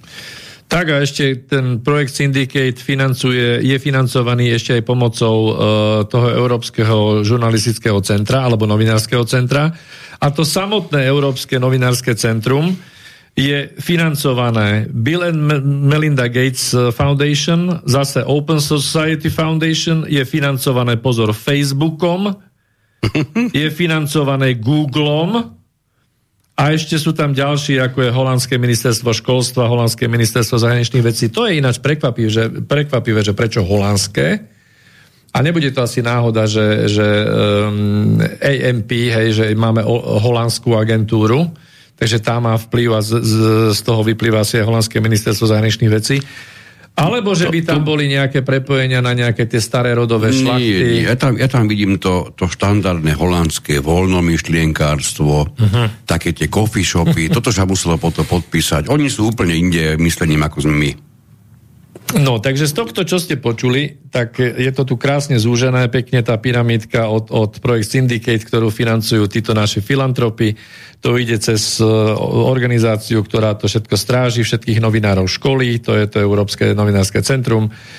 A spolu s týmito tromi agentúrami a už to máte celý ten krásny strom a, a všetko je v zhode a informácie sa vytvárajú dômyselne na objednávku a viete, čo je zaujímavé? Že my vlastne toto ešte aj z rozpočtu dotujeme, pretože ak ste si neuvedomili, tak mnohé naše udatné vlády podporujú mnohé neziskové organizácie. No ale pre Boha by prežili. No. Ale veď oni strážia demokraciu, ty zase, zase to vykresluje zle, až si ma naštval. No a sme potom pri tom, že, že ten Napoleon ako minulé sme s tým Vieš končili. si predstaviť, kde by sme boli s demokraciou, keby napríklad čo len Ficová vláda nedala tie peniaze nízkovkám, ktoré im dala? Vieš si predstaviť, ako by sme boli v katastrofálnom stave, čo by nám dnes hrozilo? Možno, že by nám uh, totalita hrozila. V akom by bola stave tá Ficová vláda, keby nebola dala tie peniaze? To je tiež otázka. Hej? A toto vyznelo, toto vyznelo výrazne pravdepodobnejšie? To, to vyznelo tak, Poďme tak ako to vyznelo. A k tomu sa ale ešte dostaneme, že tí, tí lídry všetkých krajín sveta musia mať určité atribúty, aby mohli lídrami byť. Ale k tomu sa ešte len dopracujeme dneska. No, tých atribútov nie je také, veľa, zase také nie, veľké nie, množstvo. Nie. Je jeden základný. Ten je podstatný, ten keď nesplňaš, tak si vyfavulovaný. Prakticky v politike si dovolím povedať, si nemáš ako škrtnúť. No tak buďme úprimní. Tak no, to je. No hej. A to nemyslíme nikoho konkrétneho. Ale, prečo by sme museli myslieť niekoho konkrétneho? Myslíme všetkých. Pre, pardon, ale veď to, no. ale veď to je dávna hádanka. Hej. Politici idú, idú ako pedofíli do politiky, alebo sa pedofilmi v politike stávajú. Hej, to je zásadná otázka, ktorá už odznela stonásobne a je prekvapujúce, koľko ľudí na ňu nedokáže správne odpovedať. Ja poviem iba jednu vec tomuto. Mnoho a mnoho nebudem hovoriť všetci, ale mnoho ľudí je v politike len a len vďaka tomu, že sú mimoriadne elegantne vytierateľní. A hovoríme o naozaj tej najvyššej politike. Aj. No, čiže uh, keď, keď teraz spomenieme toto celé, že takýmto spôsobom sme sa snažili načetnúť, že tie elity sú mm, svojím spôsobom závislé na takto dokonale prepracovanej a prepojenej agende e, naozaj vo všetkých oblastiach života. a samozrejme aj v oblasti informácií, tak teraz je tu taká otázka, že ne, ne, nepripomína toto náhodou, náhodou o, plánované hospodárstvo? Dobre si povedal, ja sa práve bavím na ďalšom maili, čo nám poslal Juraj. Už je po desiatej, nie, nevadí. Jedno slovo prežijeme, nie? Ja ho musím v originále, taký, aký ho poslal, My, ho my musím... hej, len či slobodný písmo. Ale vysielač ho prežije. Ja ho musím takom originále, ako on to poslal. Píše nám Juraj znovu. Ja som len zvedavý, aké informácie dostala naša vláda od našich analytikov zo spravodajských služieb, keď dokážu vyprodukovať také slušne povedané chujoviny o vojne na Ukrajine. Alebo snáď sú tí analytici a agentúra takí debilní, alebo je len riadená z toho jedného centra, ktoré práve rozoberáte. Aj z tohoto centra. Lebo za chvíľu si ešte povieme o ďalších centrách. Ešte dáme aj e, jeden mailik ďalší od Lucie. Nie je úplne k tej téme, ale, ale približuje nás to tomu, o čom budeme hovoriť o chvíľočku. Dobrý večer, pozdravujem do štúdia. Lucia píše, ďakujem za reláciu, počúvam vás pravidelne. Osobne sledujem tieto prepojenia, ktoré vedú stále k dvom spoločnostiam. Moja otázka znie, v čom nemám jasno, aký vplyv majú v oblasti, ako sú Čína, Rusko, India, Ázia, vplyv e, na ich ekonomiku. Asi ty, myslí domácu ekonomiku. Mohli by ste trochu objasniť, to trochu objasniť, ďakujem. E, už o chvíľku budeme hovoriť napríklad aj o Davose a budeme hovoriť o, o, o veľmi podstatnej udalosti, ktorá pravidelne v Davose, Davose prebieha. A tu, ak sledujete Lucia, tak určite viete, a viete to veľmi dávno a veľmi dobre, táto zo svojho pôsobenia ani Čínu, ani Rusko, ani Áziu, ani Indiu nevylúčuje. No, ja by som ešte k tomu možno dodal, že ono sa, ono sa dá, dá k tým zdrojom dopracovať asi tak, že, že odhadom 80 až 85% všetkého vlastnia tieto spoločnosti. Čiže nejakých 10, možno 15 by sme mohli nechať kľudne na nejaké tie korporácie, ktoré, ktoré majú základ niekde v čínskych dynastiách aj starých, lebo tam nemôžeme opomenúť, že tam boli tiež veľmi bohaté, bohaté rody a keď sa bavíme o tých tajných spolkoch, tak mlátili sa hlava, nehlava, západ s východom, aj čiže rôzne tie čínske, čínske, cisárske a japonské. To znamená, že určite tam e, v rámci teda tohto, tejto oblasti sveta nie je len Vanguard a BlackRock. Hej? Tu dokonca niektorí jazykovia zlí hovoria, že aj samotných, samotné tie hviezdy na čínskej vlajke znázorňujú práve tieto najvplyvnejšie najvplyvnejšie čínske klany. Neviem, nechcem preba uražať ani Čínu, ani ich vlajku, ja hovorím o zlých jazykoch. Tie, tie PCP hviezdy, tie sa na ne pozor treba, lebo tie sa nachádzajú, nachádzali všeli, kde nachádzajú sa na, na vlajkách všetkých mocností, dá sa povedať, takže a väčšinou sú žlté a či sú na, na modrom podklade alebo červenom podklade, treba dať pozor na tie hviezdy v každom prípade. A, čo predstavujú. Či to nie je niečo, niečo z toho základu, hej? ku ktorému sa ešte snáď aj dneska dostaneme. No, tak e, teraz myslím, že by sme mali spomenúť teda to, to ďalšie vplyvné centrum alebo organizáciu, ktorá, ktorá je ako protagonista tohto, tohto nejakého vývoja, alebo teda tak ako sme naznačili, že keď sa pozriete na celú túto štruktúru, tak je nemysliteľné, že by ste mali názor, že to proste funguje len tak. Že proste náhodou neviditeľná ruka trhu funguje, všetky tieto spoločnosti sa upracujú tak, ako tá ruka neviditeľná funguje a sa prelievajú uh, tie aktíva a akcie hore-dole a tak ďalej. Hej. No, prepáč, sa... potom to aj tak, čo si povedal, ja si myslím, že jedna z najsmiešnejších, jedno z najsmiešnejších tvrdení pre našich poslucháčov, tí, ktorí nás počúvajú v tejto chvíli, bude, keď niekto im bude hovoriť práve o tej e, neviditeľnej e, ruke, ruke trhu, trhu no. keď keď už dnes vieme, že nie je jediné odvetvie, nie je prakticky jediná vážnejšia značka, pod ktorú by investíciami neboli podpísané spoločnosti Vanguard a BlackRock. Takže možno až, až, asi až o takej neviditeľnej ruke by sa nemalo hovoriť, e, určite nie ruke, no, neviditeľne trochu pre niekoho, ono je to, je malo taká, pozorný. To je taká ruka, ako mala v tom filme Bajnom Saxana mala takú ruku, že taká bola, že sa vedela natiahnuť, lebo, lebo vy keď chcete dohľadať majetkovú štruktúru nejakých spoločností, ktoré sú tie, tie značky na tej nižšej úrovni, tak vy sa musíte prekopať cez množstvo titulov, Hej, čiže to je mnoho vrst, vrstve, kým sa dopracujete v tých e, štruktúrach až k týmto spoločnostiam.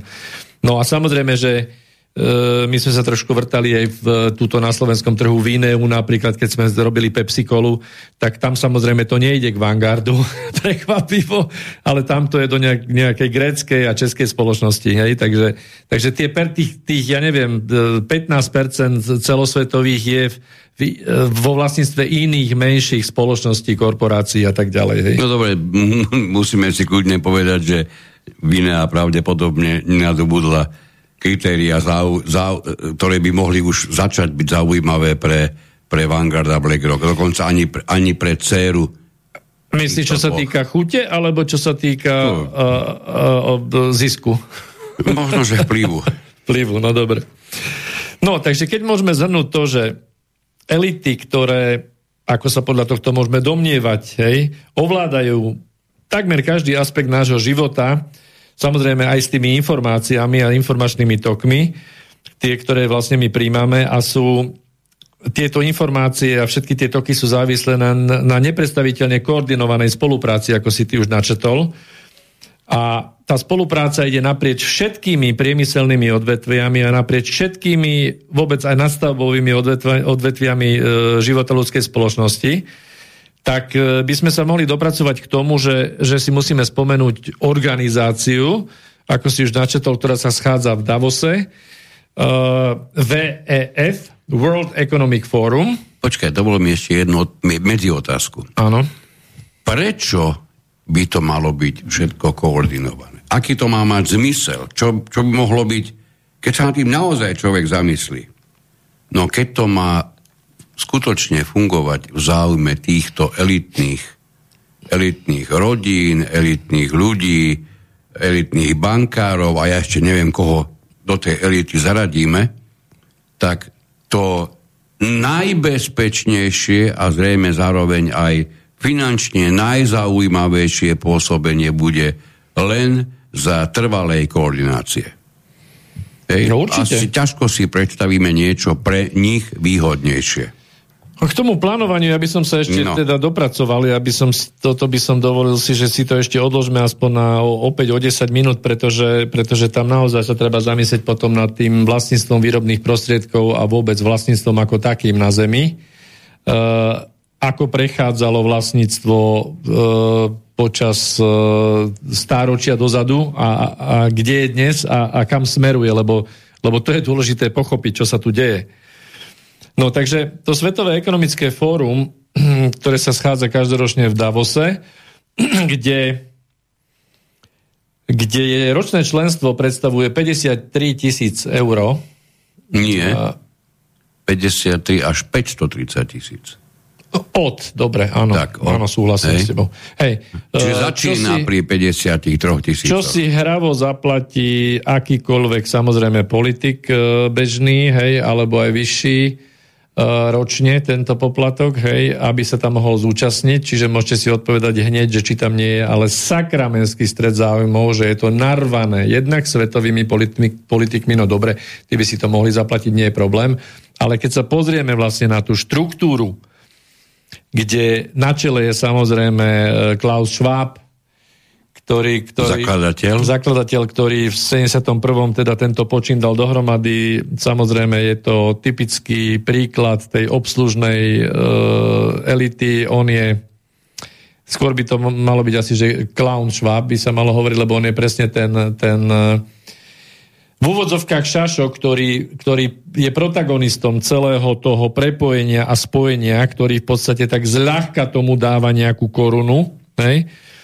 A, a e, je mimoriadne činný v rámci agendy e, zviditeľňovania toho, toho plánovitého, podľa mňa a nás, myslím, prísne plánovitého koordinovaného postupu všetkých korporácií v rámci riadenia spoločnosti, pretože riadenie nie je len tak ako z, vrbiskok. Riadenie je e, jasný proces, ktorý musí vychádzať z nejakého adjustácie nejakého stavu, potom z vytýčenia nejakého smeru, nejakých cieľov v určitom časovom horizonte. Počkaj, teraz by chceš povedať, že na riadenie štátu ti nestačí byť hovorca a súčasne, súčasne premiér vlády? To, to normálne spochybňuješ, či, či, Zas... toto, či toto bude stačiť? Zase Lebo to... my sme toto tu mali nejaký ten čas. Bolo to prekvapujúce, keď niekto zároveň robil aj premiér, aj hovorcu svojho, ale mali sme to tu.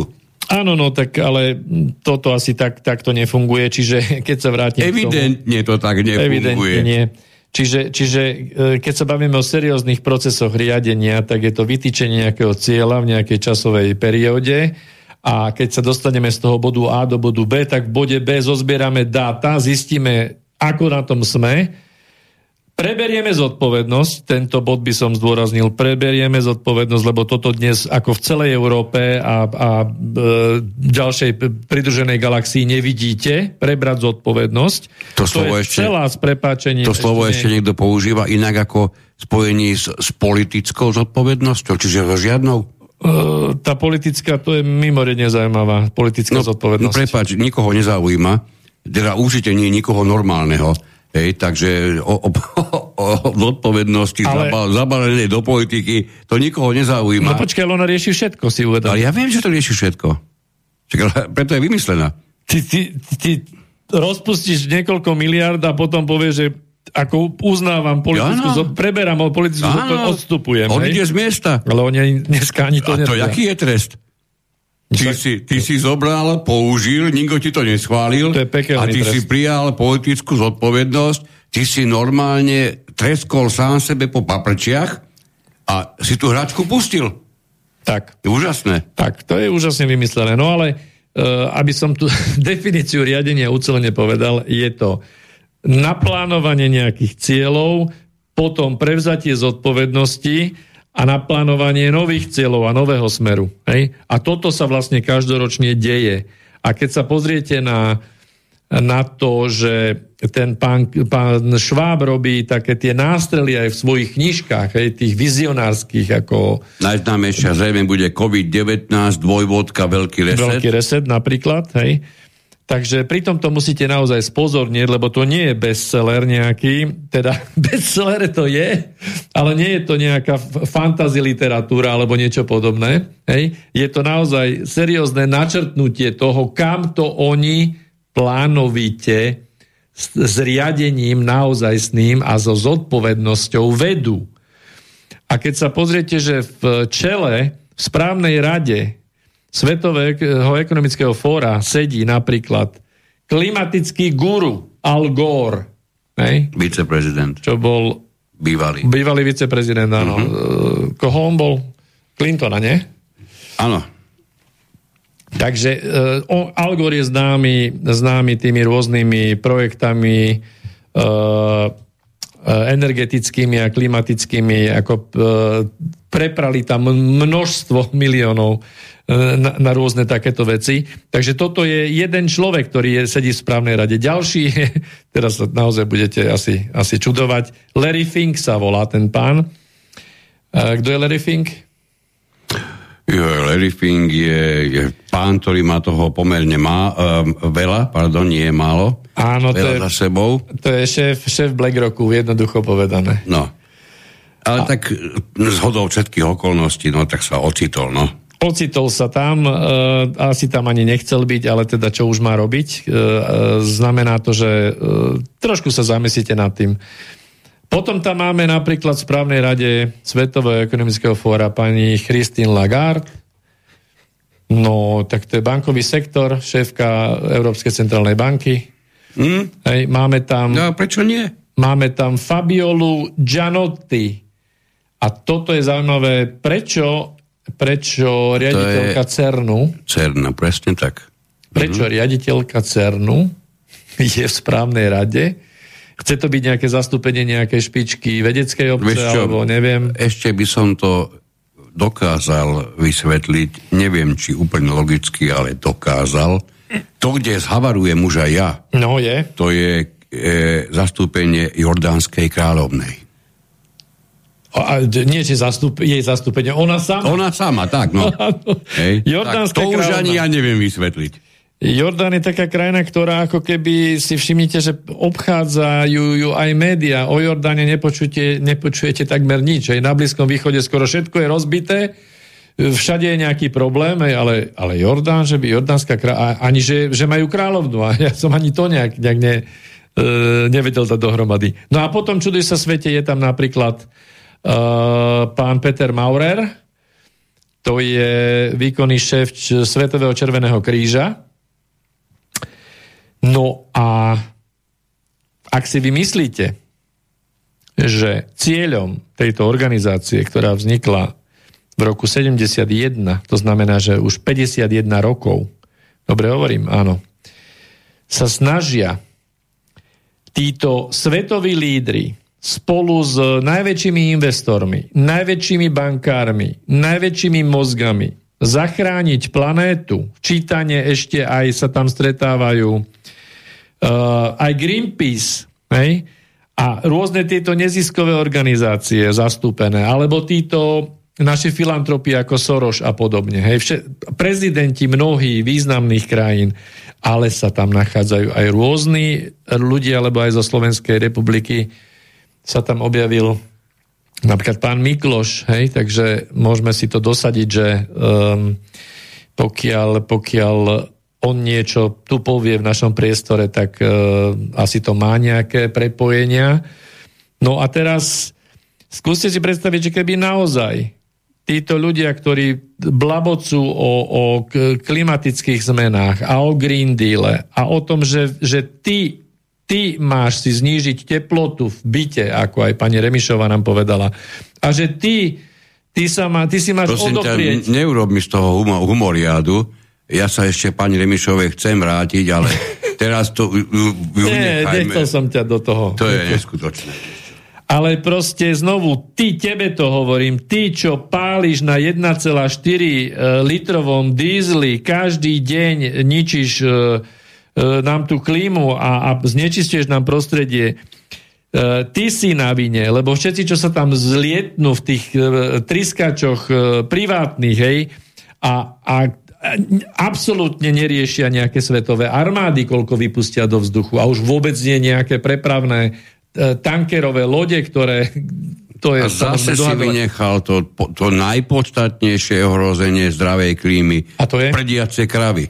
No tak kravy tie, tie by sme mohli poraziť všetky, to, lebo... To vieš dobre, že to bolo, že to skutočne bolo skúmané a vyhodnotené ako veľmi vážna vec. Áno, ale, ale my máme prejsť na červy a ja by som bol rád, že najprv bolo treba nejaké štúdie, že či náhodou červy by toho nevypredeli aj viac, keby sme ich mali všetky jesť. To len teraz na odľahčenie naozaj, pardon. No my nevieme, čo to s nami narobí. Je, je, ja je to len proste dúfam, šialené. že mňa to už nechytí. Hej, ale no, tie čer, červy či ťa nechytia, tie ťa určite no, chytia. Nie, ja, my, ja myslím ako základná potrava. No, E, dúfam, že, že to beriete tak, že, že rob, robíme si z toho srandu, aj keď to sranda vôbec nie je. Čiže za 50 rokov Čo už ti neostane? sa najväčší znečisťovateľia planéty stretávajú v Davose s Greenpeaceákmi a Áno, nič áno, nevyriešili. Áno, áno. Prosím vás, tak čo tam teda riešia, keď svet ide tak či tak neudržateľným spôsobom? A keď sa pozriete na to, že kto financuje Svetové ekonomické fórum, hej, kde je zakladateľ pán Klaus Schwab, tak nájdete donorov ako BlackRock, Open Society Foundation, Bill and Melinda Gates Foundation, JP Morgan Foundation, Coca-Cola, Google, Facebook, Apple a PepsiCo napríklad. Takže ak vám ešte stále nezapína, kto to tu vlastne naozaj mimoriadne koordinovane riadi a že z tohto, z týchto pevných okov alebo kolaníc sa jednoducho tak ľahko nedá vypnúť To ešte, aj s iným smerom. to ešte tomu je potrebné pripočítať alebo povedať e, dnes už pomerne často citované vyjadrenie práve Klausa Švába, že koronavírus je skvelá príležitosť na reset našej spoločnosti. No a keď počujete takto vzletne hovoriť o koronakríze, napríklad aj Klausa Švába, ale napríklad aj, aj e, George Bush, da, kedy dávno sa vyjadroval, nie konkrétne o koronakríze, ale o, o tzv. Svetovom, e, novom svetovom poriadku. A hlavne je to spájané, že teraz je historický moment, rozhodujúci moment znovu vybudovať budúcnosť. Áno, teraz k svetlej budúcnosti a popri tomto heslo, ktoré sme minulé už spomenuli, ktoré tiež opakujú všetci jak papagáji, aj, aj, Johnson, aj, aj Clinton, aj neviem, aj Macron, aj Kissinger, building back better, čiže vybudujeme to opätovne lepšie. Toto povedal každý jeden z nich, čo si Hej, spomínal. hej, hej, a ešte mnohí ďalší to povedali. Jasné. Akože to je znovu to, Ďalšia mantra, Ďalšia ktorá mantra. sa opakuje. Presne a tak. Goebbels vôbec e, sa nemýlil, keď tvrdil, že stokrát to zopakuje, že ono to bude absolútna pravda. Čiže stále, stále, stále sme pri tom istom. A, no, No, ja by som ešte teraz kľudne spomenul to, že uh, aby sme, lebo si načetol tú neuveriteľnú príležitosť, ktorú nám poskytuje koronakríza, teda v, v úvodzovkách a v zápätí podľa Klausa Švába ja očakávam, že v ďalšom Davose povedia, že uh, vojna teraz na Ukrajine to je ďalšia jedna z tých, z tých stežejných kameňov, ktoré, ktoré nám zabezpečia to, aby sme mohli transformovať celý svet. Hej? prepač, tu ťa na sekundu vyruším. Katarína nám poslala mail, lebo s tým súvisí. Dobrý večer, je vojna s Ukrajinou aj boj proti týmto korporáciám? Chcel by som povedať, že vôbec nie, ale čo som ja, aby som mal tom istotu? No ja by som asi povedal tak, že keď máte pravú a ľavú ruku e, a máte jednu hlavu, tak, e, tak tá pravá ruka nebude byť tú hlavu, tá ľavá ruka tiež nebude byť tú hlavu a ja sa ináč obávam, že nemáte dostatok e, ani energie, sily, ani odvahy, aby pravá ruka napríklad vykrútila tú ľavú a ľavá tú pravú. Neviem, či som to vysvetlil uchopiteľne. Jednoducho celý svet je riadený duálne, plus a mínus, e, modrý, červený, x krát sme to tu hovorili, na šachovnici Zlý a dobrý. Zlý a dobrý. Ako náhle dokážete opísať niekoho ako zlého, v tej chvíli ste všetkých ostatných určili ako dobrých. Mimochodom, veď máte toho plné noviny aj dnes. E, tá ukrajinská kríza teraz, keď to zaradíme, vidíte, že e, v podstate objavili sa aj také vtipy, no na toto robiť vtipy, to je morbidné trochu, ale e, obrázkovou formou sa dá niekedy vyjadriť ďaleko viacej ako, ako 100 slovami. Takže v podstate taký vláčik ide cez e, po, pod taký transparent banner, že COVID kríza a v zápäti zahne doprava, ide do tunela a za tým je Ukrajina kríza a potom zahne a potom je celosvetová kríza. E, A ako vidíte, vlastne to, čo sa deje v rámci teraz tých sankcií, ktoré naozaj idú už na, na kosť, tak ak teraz nie sme svedkami toho naozajstného oddelovania tých systémov, čiže rozsekávania, ale doslova mačetov toho unipolárneho sveta, kde hovoria jednotlivé strany o znárodnení, hej, a o znárodnení cudzieho kapitálu na svojom území, už o tomto sa hovorí. Hej? Čiže navzájom Európa, Áno, Amerika toto- toto versus bolo Rus-. Ruská federácia. Aj v súvislosti s, s firmami, aj v súvislosti s lietadlami. Odstavenie ktoré, ktoré financovania, Zostali, e, rozdelenie alebo uzavretie používania SWIFTu, ktorý sa samozrejme, že Čína už 5 rokov má, má svoj finančný systém, ktorý je zavehnutý, čiže, čiže tu sa oddelujú tie, tie konglomeráty, vytvára sa multipolárny svet drastickým spôsobom. A samozrejme, že teraz sa rozhoduje o tom, ako ten nový svet bude vyzerať. Či bude vyzerať tak, ako, ako v niektorých tých filmoch, alebo či naozaj sa budeme vedieť zjednotiť a či budeme vedieť spolupracovať ako spolupracovať v tej tzv. diverzite, lebo lebo tieto nadnárodné megakorporácie, ak si vy myslíte, že oni potrebujú hranice, ak si vy myslíte, že oni potrebujú nejaké colné bariéry, ak si myslíte, že oni podporujú diverzitu, teraz ja myslím aj pohlavnú, uh, tak to je totálna blbosť. Všetky tieto agendy sú využívané, aj LGBT je využívaná iba k rozdeleniu a roztriešteniu spoločnosti.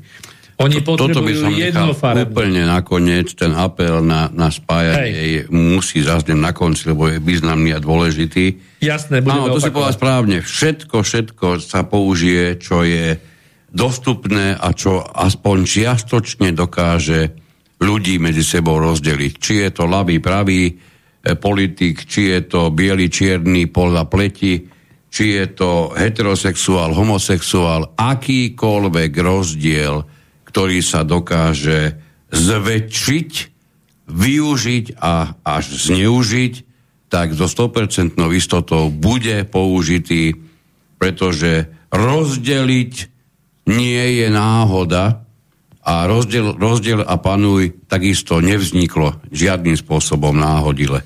Presne tak a napríklad e, koronakrízu sme si otestovali, e, neviem, či ste to zachytili, Event 201, kľudne si dajte stránku, no. vybehne vám to krásne na jeseň roku 2019, tesne pred tým, ako naozajstná kríza e, nabehla, ako e, zjedol netopiera tam e, jeden Číňan, hej, teraz to parafrazujem, tak Event 201 bola simulácia svetovej pandémie, zorganizovaná všetkými týmito spoločnosťami a, a filantropi, filantropickými nadáciami. Bola, uh, myslím, že to bolo v New Yorku, to prebehlo. Uh, simulácia bola, predpokladala trojročné trvanie, uh, hovorili tam o lockdownoch, hovorili o mutáciách, hovorili o páde ekonomík, hej, hovorili o, o, o tej revitalizácii potom, hovorili o, o, o šance urobiť nový svet. Presne tak. Urobiť, urobiť e, dôležitý krok k tomu, aby prestali existovať e, suverénne krajiny, pretože nie sú dôležité, ich suverenita nikomu nepomáha. Podľa predstav predstaviteľov, hlavne teda Svetového ekonomického fóra.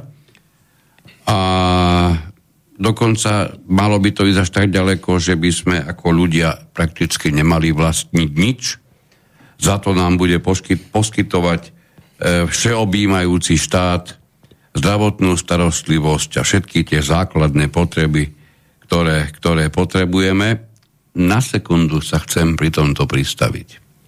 Ja z rôzov zistujem, že najmä mladá generácia, alebo tá najmladšia, ktorá už v rukách drží vlastné, vlastné mobily a ktorá už začala, začala samostatne používať peniaze. Otcové? Samozrejme. E, tak títo sú úplne zmagorení do toho, aby všetko bolo možné hradiť cez, cez mobily, cez e, aplikácie a prakticky začínajú prapodivne pozerať na hotovosť.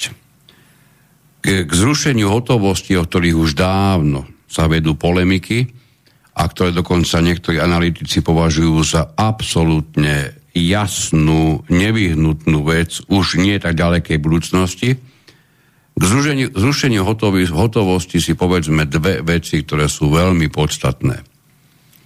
Dajte si do, na chvíľu dokopy že neexistuje žiadna hotovosť. Všetky vaše peniaze, ktoré máte vôbec k dispozícii, ktoré ste kedy zarobili, zdedili a pán Boh vie ešte, ako k ním prišli, všetky máte na účtoch. Čiže prakticky v podobe jednotiek a nul. A do tohoto stavu vy už nemáte peňaženky ani haler, pretože ani peňaženku už nemáte, nemáte, nemáte do niečo napchať. Do tohoto stavu vám cnostná vláda ohlási, že je potrebné zachraňovať e, klokany v Austrálii alebo domorodcov na Tahiti alebo e, polozrútený dom na Manhattane alebo neviem čo ešte iné, v každom prípade, alebo oslobodenie, ja neviem, teraz si naozaj vymyslím, e, e, západného Afganistanu. Zmenu klímy na Marse. E, napri- a to môže byť dôležitá vec. Proste vždy sa nájde dôvod, ktorý e, tí, ktorí budú pri moci, označia ako dôležitý a vás postavia do pozície, že si zoberú vašich 5%, pretože je potrebné uznať, že niečo také ako ochrana klímy na Marse je pre, pre život na Zemeguli extrémne dôležitým faktorom. A nikým sa nebudú viac baviť, zoberú vám 5% dovidenia. To je jedna vec. A druhá vec, výrazne, výrazne horšia. Dúfam, že v tejto chvíli budem hovoriť o naozaj čiernych chmárach, ktoré sa nikdy nepotvrdia, ale žiaľ Bohu, niekde do týchto oblastí zatiaľ to tak vyzerá, nezadržateľne smerujeme. Skúste si na chvíľu predstaviť, že ekonomika je tak silná a, alebo tak rastie, ako míňame rýchlo vlastne, zaro, vlastné zarobené peniaze. Opačne, ak všetky peniaze e, napcháme do kešenie, do vankúšov, do matracov, do bank a ja ešte neviem kde, tak e, prepačte, žiadna ekonomika sa výrazne nemôže hýbať, pretože zarobené peniaze nemíňame. No a do tohoto si predstavme, že prídeme do príšerného ekonomického postavenia, kde vám E, ľudia s mimoriadnou nonšalantnosťou oznámia, že jediná forma, ako dokážeme zachrániť celosvetový ekonomický krach, je zaviesť e, taký spôsob peňazí, ktoré budete potrebovať rýchlo míňať. E, neviete si predstaviť? Tak vám poviem inú vec. Dostanete befel, že vaše peniaze budú expirovateľné. To znamená, že budete ich mať v dispozícii rok. Ak ich do roka nebudete schopní minúť, budú vám odpísané z účtu, pretože expirovali. A už viem, že tí, tí najpozornejší z vás v tejto chvíli začínajú spájať takisto oznamovanú skutočnosť že prakticky v nie tak ďalekej budúcnosti nebudeme vlastniť nič, čo sme tu aj dnes už hovorili, tak práve forma cez expirovateľné peniaze k tomu smeruje mimoriadne rýchlo, extrémne závratne.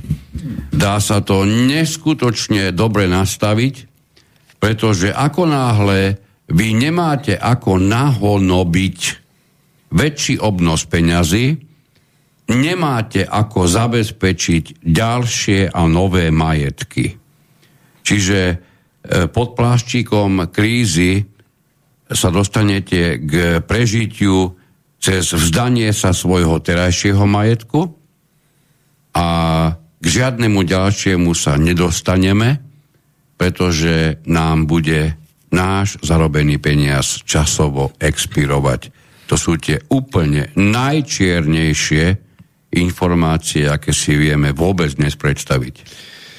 No ja pripojím k tomu e, len to, že pokiaľ časť občanov, e, a to ešte vlastne momentálne celosvetovo, je relatívne na, na pracovných pozíciách, ktoré sú štátom garantované, tak to čo chvíľa nebude musieť byť pravda, pretože mnohé tie veci sa transformujú.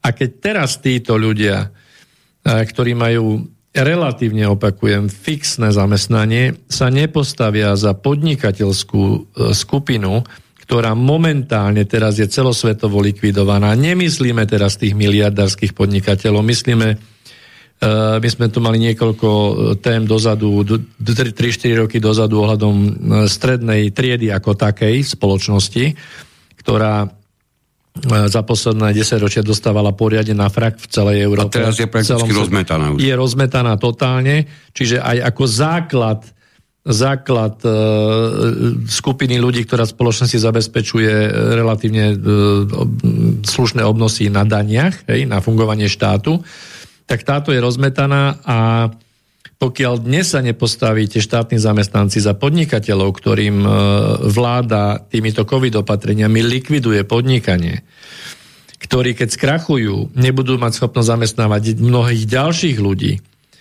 A, tak toto je za, začiatok rozkladu, lebo na rane v druhom potom ďalšom slede ste vy, hej, ktorým sa vám zdá, že máte teda tie, tie miesta jasné.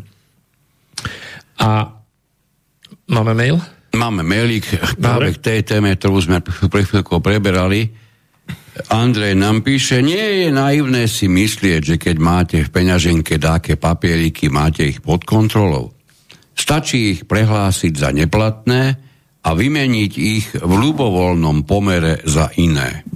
Keď budú chcieť s bežnými ľuďmi vybabrať, tak sa spôsob vždy nájde a nič s tým nespravíte.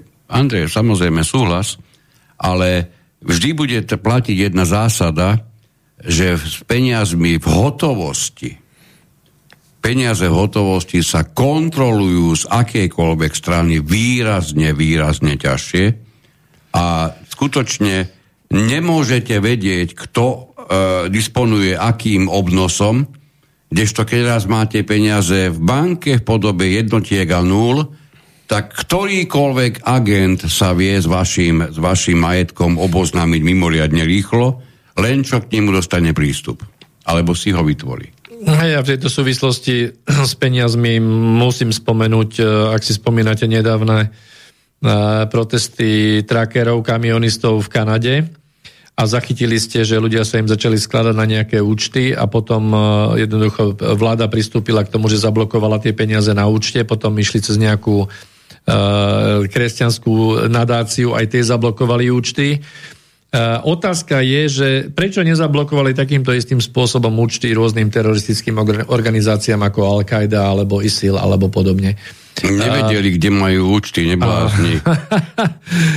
no, či si všetko predstavuješ tak hej, hej, nie, jasné, nevedeli. Čiže toto, ten, tieto účty našli a tam tie... Čiže nevedeli nájsť, no Čiže jasné. skúste si odpovedať, že či, či by nebolo možné takisto vypnúť aj tieto teroristické organizácie, alebo či to niekto teda potreboval nechať pri živote. E, minule sme hovorili, že v ktorých krajinách Blízkeho východu likvidovali obyvateľstvo a v ktorých zázračne sa ne, nevyskytovali. Hej? Tak.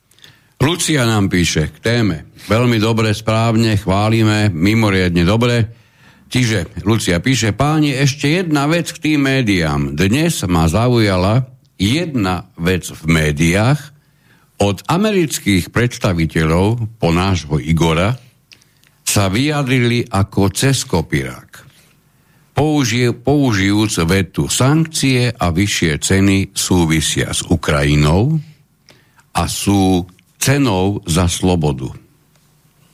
Vidíte, to je presne ten narratív, ktorý sme povedali, že oni ho vyprodukujú a koordinovane celosvetovo použijú. Luci, ďakujeme pekne. Správny príklad. Som ťa vyrušil? Nie, len ako trávim, trávim to trochu, hej. No, ja by som si mysl, ešte dovolil uh, upriamiť pozornosť, máme ešte koľko, nejakých 16 minút, uh, na to, že skúsme spolu sa zamyslieť nad tým, um, ako v, v rámci posledných 100 rokov, 200 rokov, ďalej sa asi nedostaneme, aký sme mali my, alebo ak, ako mali tí ľudia, ktorí, ktorí to tu riadia, lebo dúfam, že sa zhodneme teda na tom, že um, riadenie a plánovanie je ruka v ruke, jedno bez druhého ani neexistuje a bez zodpovednosti už vôbec to neexistuje. Takže ak nám niekto sa pokúšal nahovoriť v rámci, v rámci tej akože slobodne, slobodnej časti kapitalistického sveta, že tam všetko funguje neviditeľnou rukou trhu a nič sa neplánuje a do nás klavírovali, že tuto my, my robíme na... A všetci sa z toho smiali, mali z toho strašnú ale srandu, že, že zasadal zase zjazd eh, Československej komunistickej strany alebo 38. zjazd komunistickej strany Sovietskeho zväzu hej, a naplánoval, vytýčil Eh, hlavné úlohy na ďalšiu 5-ročnicu a jak sme z toho mali všetci prdel. Hej, pritom, pritom si to naozaj skúste uvedomiť. Nič bez plánovania neexistuje. A teraz uh, otázka je, že či niekto s nami hrá poker v dvoch kategóriách. Prvá je vlastníctvo výrobných prostriedkov. A druhá je vôbec prístup k osobnému vlastníctvu. Keby ste si zmapovali rôzne tie v úvodzovkách spoločenské zriadenia, tie všetky izmy, hej, každý ten izmus má nejaký iný prístup k týmto dvom kategóriám.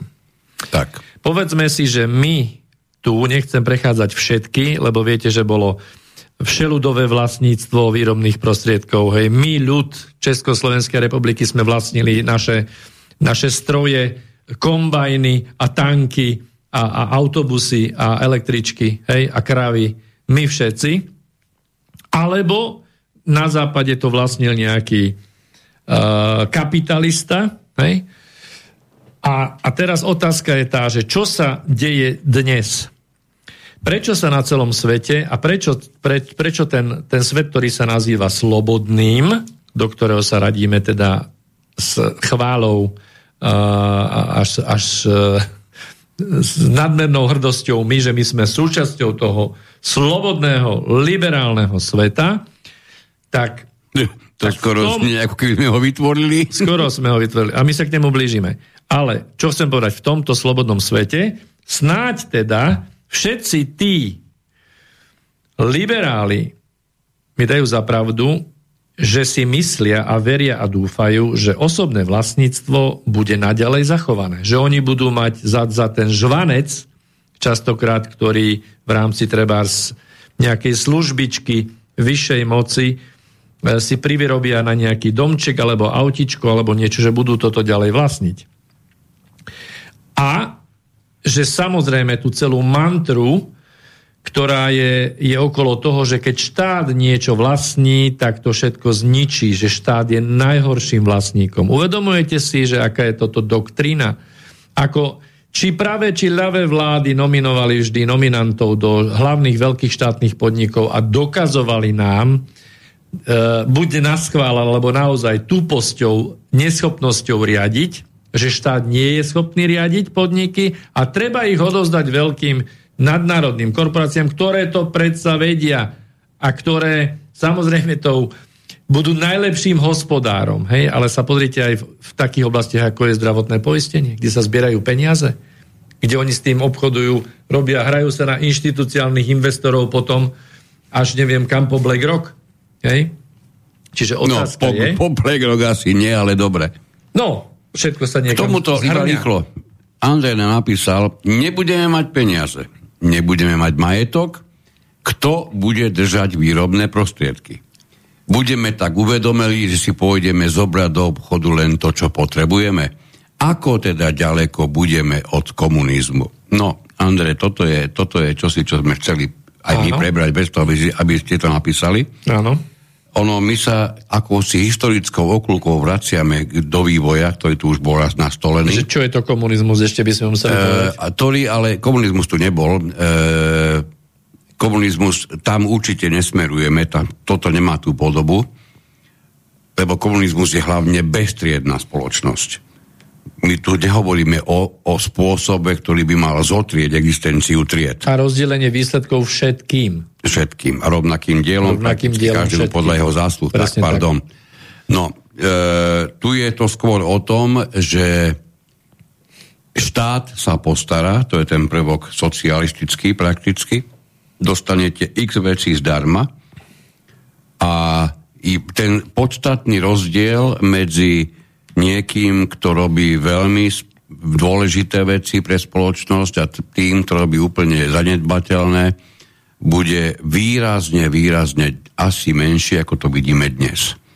Jediné, že by sa stalo práve to, že tento krutý socialistický syndrom a systém zároveň bude vymenený za iný, ale o tomto už sa hovorí nahlas, že tie profity budú priamo diktované užitočnosťou toho, ktorého človeka. Čiže niekto, kto sa nedokázal e, naučiť počas svojej prípravy na život, ako byť užitočný, tak ten toho čaká, mali by čakať podľa tých predpovedí mnohých analytikov, toho by mali čakať mimoriadne nešťastné roky, pretože keď raz neviete byť užitočný, tak nemôžete fantasticky, alebo teda dobre, dobre existovať. Hej?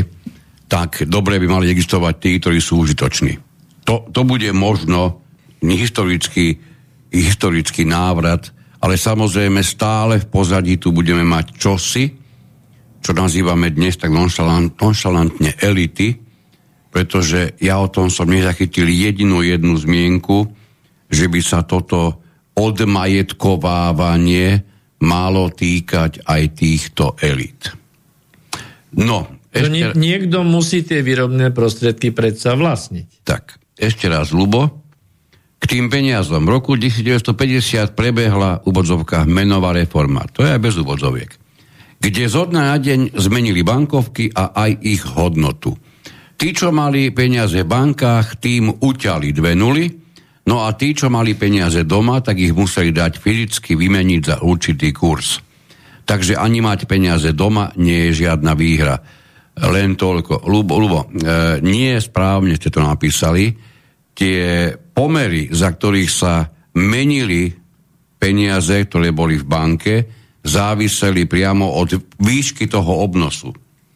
Čím bol ten obnos vyšší, tam to boli na, na niekoľko hraníc, neviem, tuším dve alebo tri hranice, čím viac, úvodzoka poviem, čím viac boli peniazy na účte, tým nevýhodnejším kurzom sa vymienial. Čím sa chcela e, hlavne tá najmajetnejšia trieda v úvodzovkách vytrestať najviac. Bol to extrém, stál sa, áno, isté, že áno, ale musíme uznať, že to boli roky 50., kedy nebol to rok 50, bol to rok 53. Vy ste napísali, Luboš, že to bolo 50 bol to roku 53, kedy prakticky stále ešte mladá socialistická republika, mnohí hovoria, hľadala svoju, svoju tvár. No, hľad, našla si ju asi aj cez toto. Nebolo to v poriadku, samozrejme. Obávam sa, v budovkách obávam, že dnes by také niečo veľmi ťažko bolo realizovateľné. Čím to nechcem vylúčiť. Ešte prečítame rýchlo Alexa.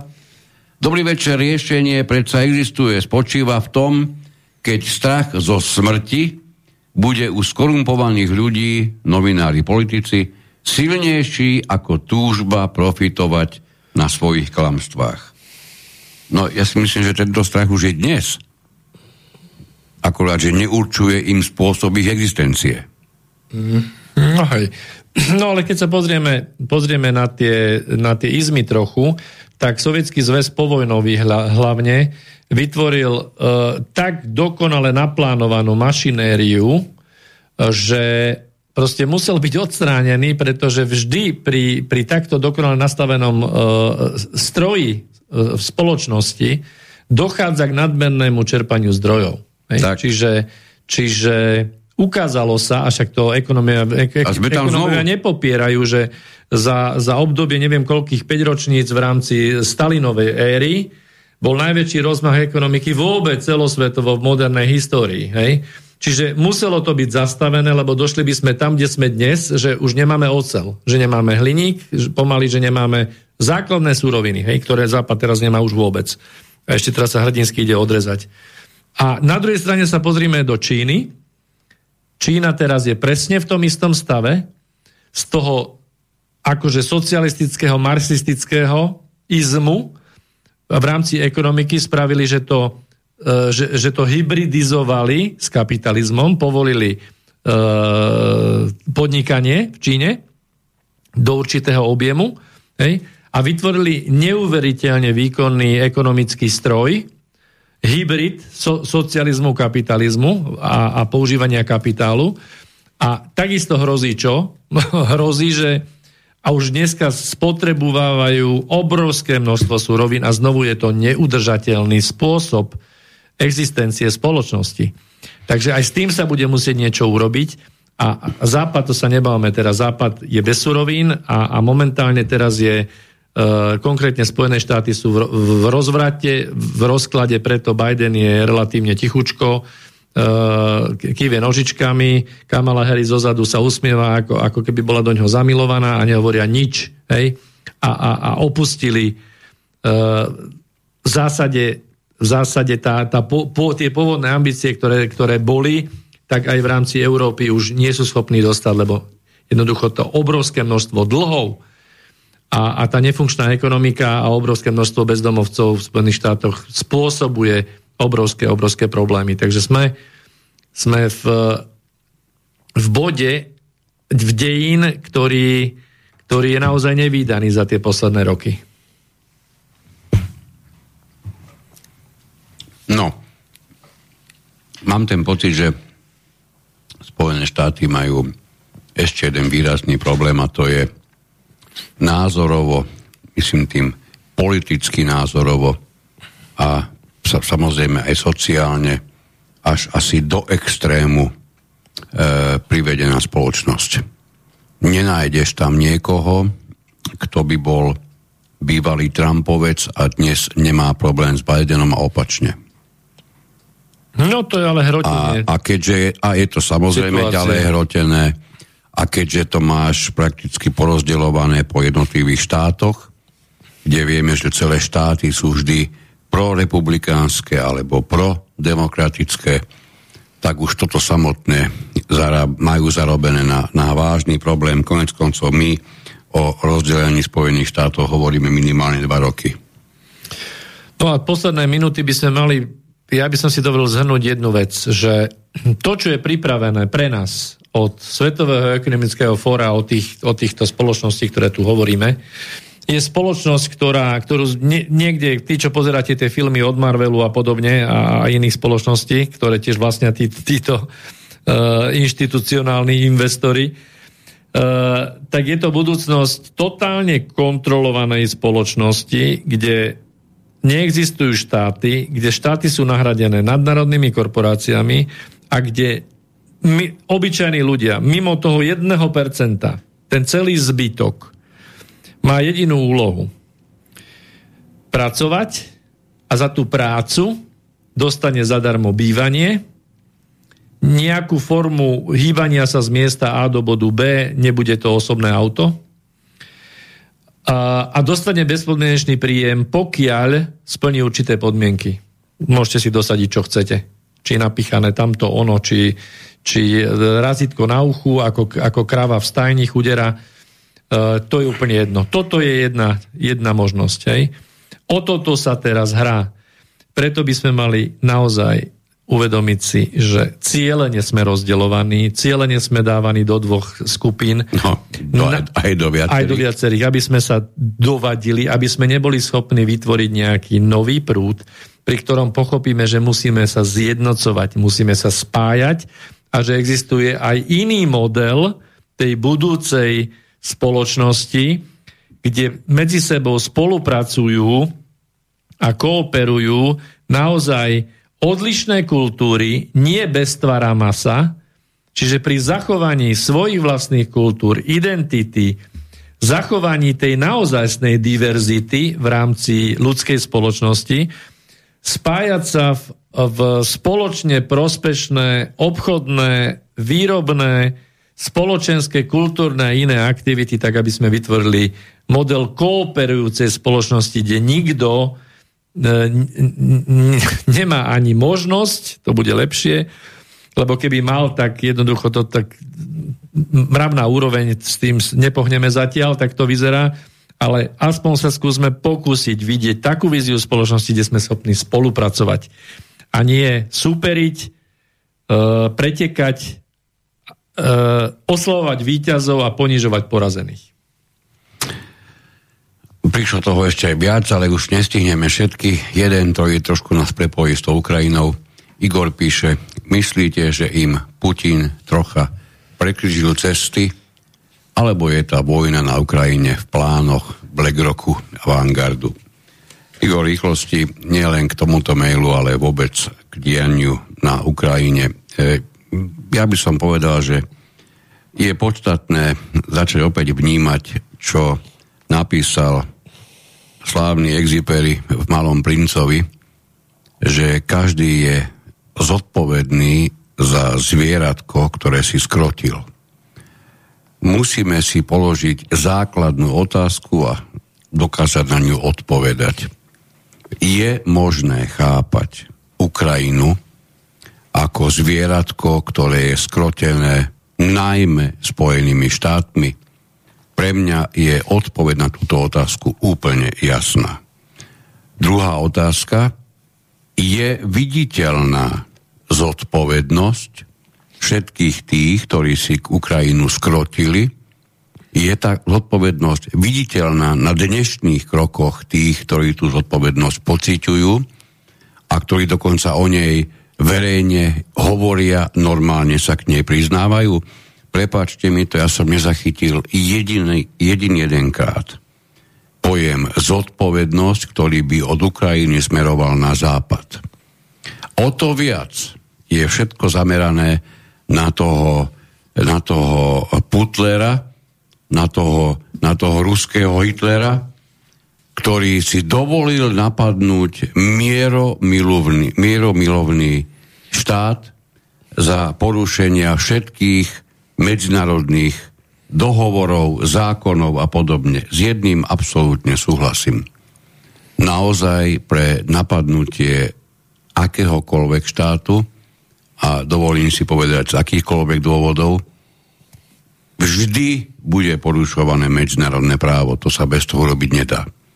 Čiže ak niekto vyhlasuje, že Rusi porušili medzinárodné právo, ja som prvý ten, ktorý s týmto vyhlásením bude súhlasiť. Iba sa budem jednu vec pýtať. Kde sú tí dnešní, urazení, tí útlocitní, tí s ukrajinskými vlajkami dnes na svojich profiloch na Facebooku a kdekade? Kde títo všetci boli? Keď presne za rovnakého porušenia medzinárodného práva bola prilievaná krv civilistov, detí, žien, nie len v Ukrajine, ale svojho času v Jugoslávii, v Jemene, v Sýrii, v Líbii. A ak by ste mi dali ešte 20 minút, by, by, by, budeme tu hovoriť o každej jednej krajine, každom jednom štáte, v ktorom sa prelievala, žiaľ Bohu, nevinná krv civilistov. Je to neodpustiteľné, nedá sa to ničím rozumným odôvodniť. Nepríjmam žiadne odôvodnenia tohoto typu. Pre mňa je to defi- definitívna ukážka akejkoľvek neschopnosti riešiť veci iným ako silovým spôsobom. To je jedna stránka veci, ale ako som už spomenul, pre mňa nie je e, porušiteľom medzinárodných dohovorov, alebo ak chcete zákonov, alebo práv, len Rusko je nimi výrazne viac štátov, ktoré rovnakým alebo porovnateľným spôsobom napadli iné štáty a je mi úplne ukradnuté, pod akým pláštikom to bolo vykonané. Čo k tomu dodať? No, máme tu strašný kopec e, demagogie, strašný kopec e, polopravd, obrovský kopec všetkých možných lží. Po dnešku presnejšie viete, prečo tu existujú, odkiaľ idú, prečo sú koordinované a je potrebné začať veľmi vážne chápať, čo sa týmito všetkými krokmi chystá docieliť. Ja možno len budem reagovať jednou vetou, že hm, pri napadnutí Iraku svojho času bolo porušené medzinárodné právo rovnakým spôsobom. S tým ale, že bolo, boli sme upozornení, že ten, ten sused tam uh, je nebezpečný, lebo môže mu vybuchnúť šporák doma. Hej? S chemickým nejakým roztokom na šporáku, čo tam varí. Za tých x rokov sa zatiaľ ten, ten chemický koktejl nepodarilo preukázať. A čo sa týka... Čiže by si chcel povedať, že Spojené štáty vtrhli a zabíjali ľudí v Iraku úplne bez príčiny? A zabíjali milión zhruba e, nevinných Iračanov. A... Normálne, že ženy, deti boli zabité na území Iraku americkou armádou prakticky úplne zbytočne. Tak pretože, o tom asi nikto nepochybuje. Pretože žiadny, žiadny takýto nástroj ktorý bol opísaný, že sa nás, vyskytuje, sa nenašiel? Nenašiel sa. Zatiaľ, doteraz sa nenašiel. A teraz je otázka z Ukrajiny a z informácií momentálne idú dve alebo tri závažné veci, že podobný kotol na šporáku v sused, u suseda na Ukrajine v laboratóriách pod vedením Spojených štátov mohla byť nejaká taká zmes, čiže bude na, na ruskej strane ukázať nám a všetkým, či tam také niečo bolo a bolo to v tom prípade možno rovnako odobriteľné ako americký zásah v Iraku, alebo prípadne či nešlo o nejakú špinavú jadrovú zbraň v rámci Ukrajiny a že ten zásah bol podmienený týmto. Napriek tomu je to mimo rámca európskeho, svetového, medzinárodného práva. To je celé. Dobre. Dáme poslednú? Zletnú. Da, da, daj bodku. Tak dáme. Uh, Charlie Chaplin nám zanechal štyri posolstva. Prvé. Nič nie je na tomto svete trvalé, dokonca ani naše problémy. Druhé. Milujem chôdzu v daždi, pretože tak moje slzy nikto nevidí. Tretie. Najstrašidelnejší deň v živote je deň, kedy sa nezasmejeme. A štvrtý. Šesť najlepších doktorov na svete je slnko, odpočinok, cvičenie, striedmosť, sebaúcta a dobrí priatelia. Tak sa ešte dnes a ďalšie dni držte, priatelia. Pekný večer a do, dúfam, do skorého počutia. Táto relácia vznikla za podpory dobrovoľných príspevkov našich poslucháčov. I ty sa k ním môžeš pridať. Viac informácií nájdeš na www.slobodnyvysielac.sk Ďakujeme.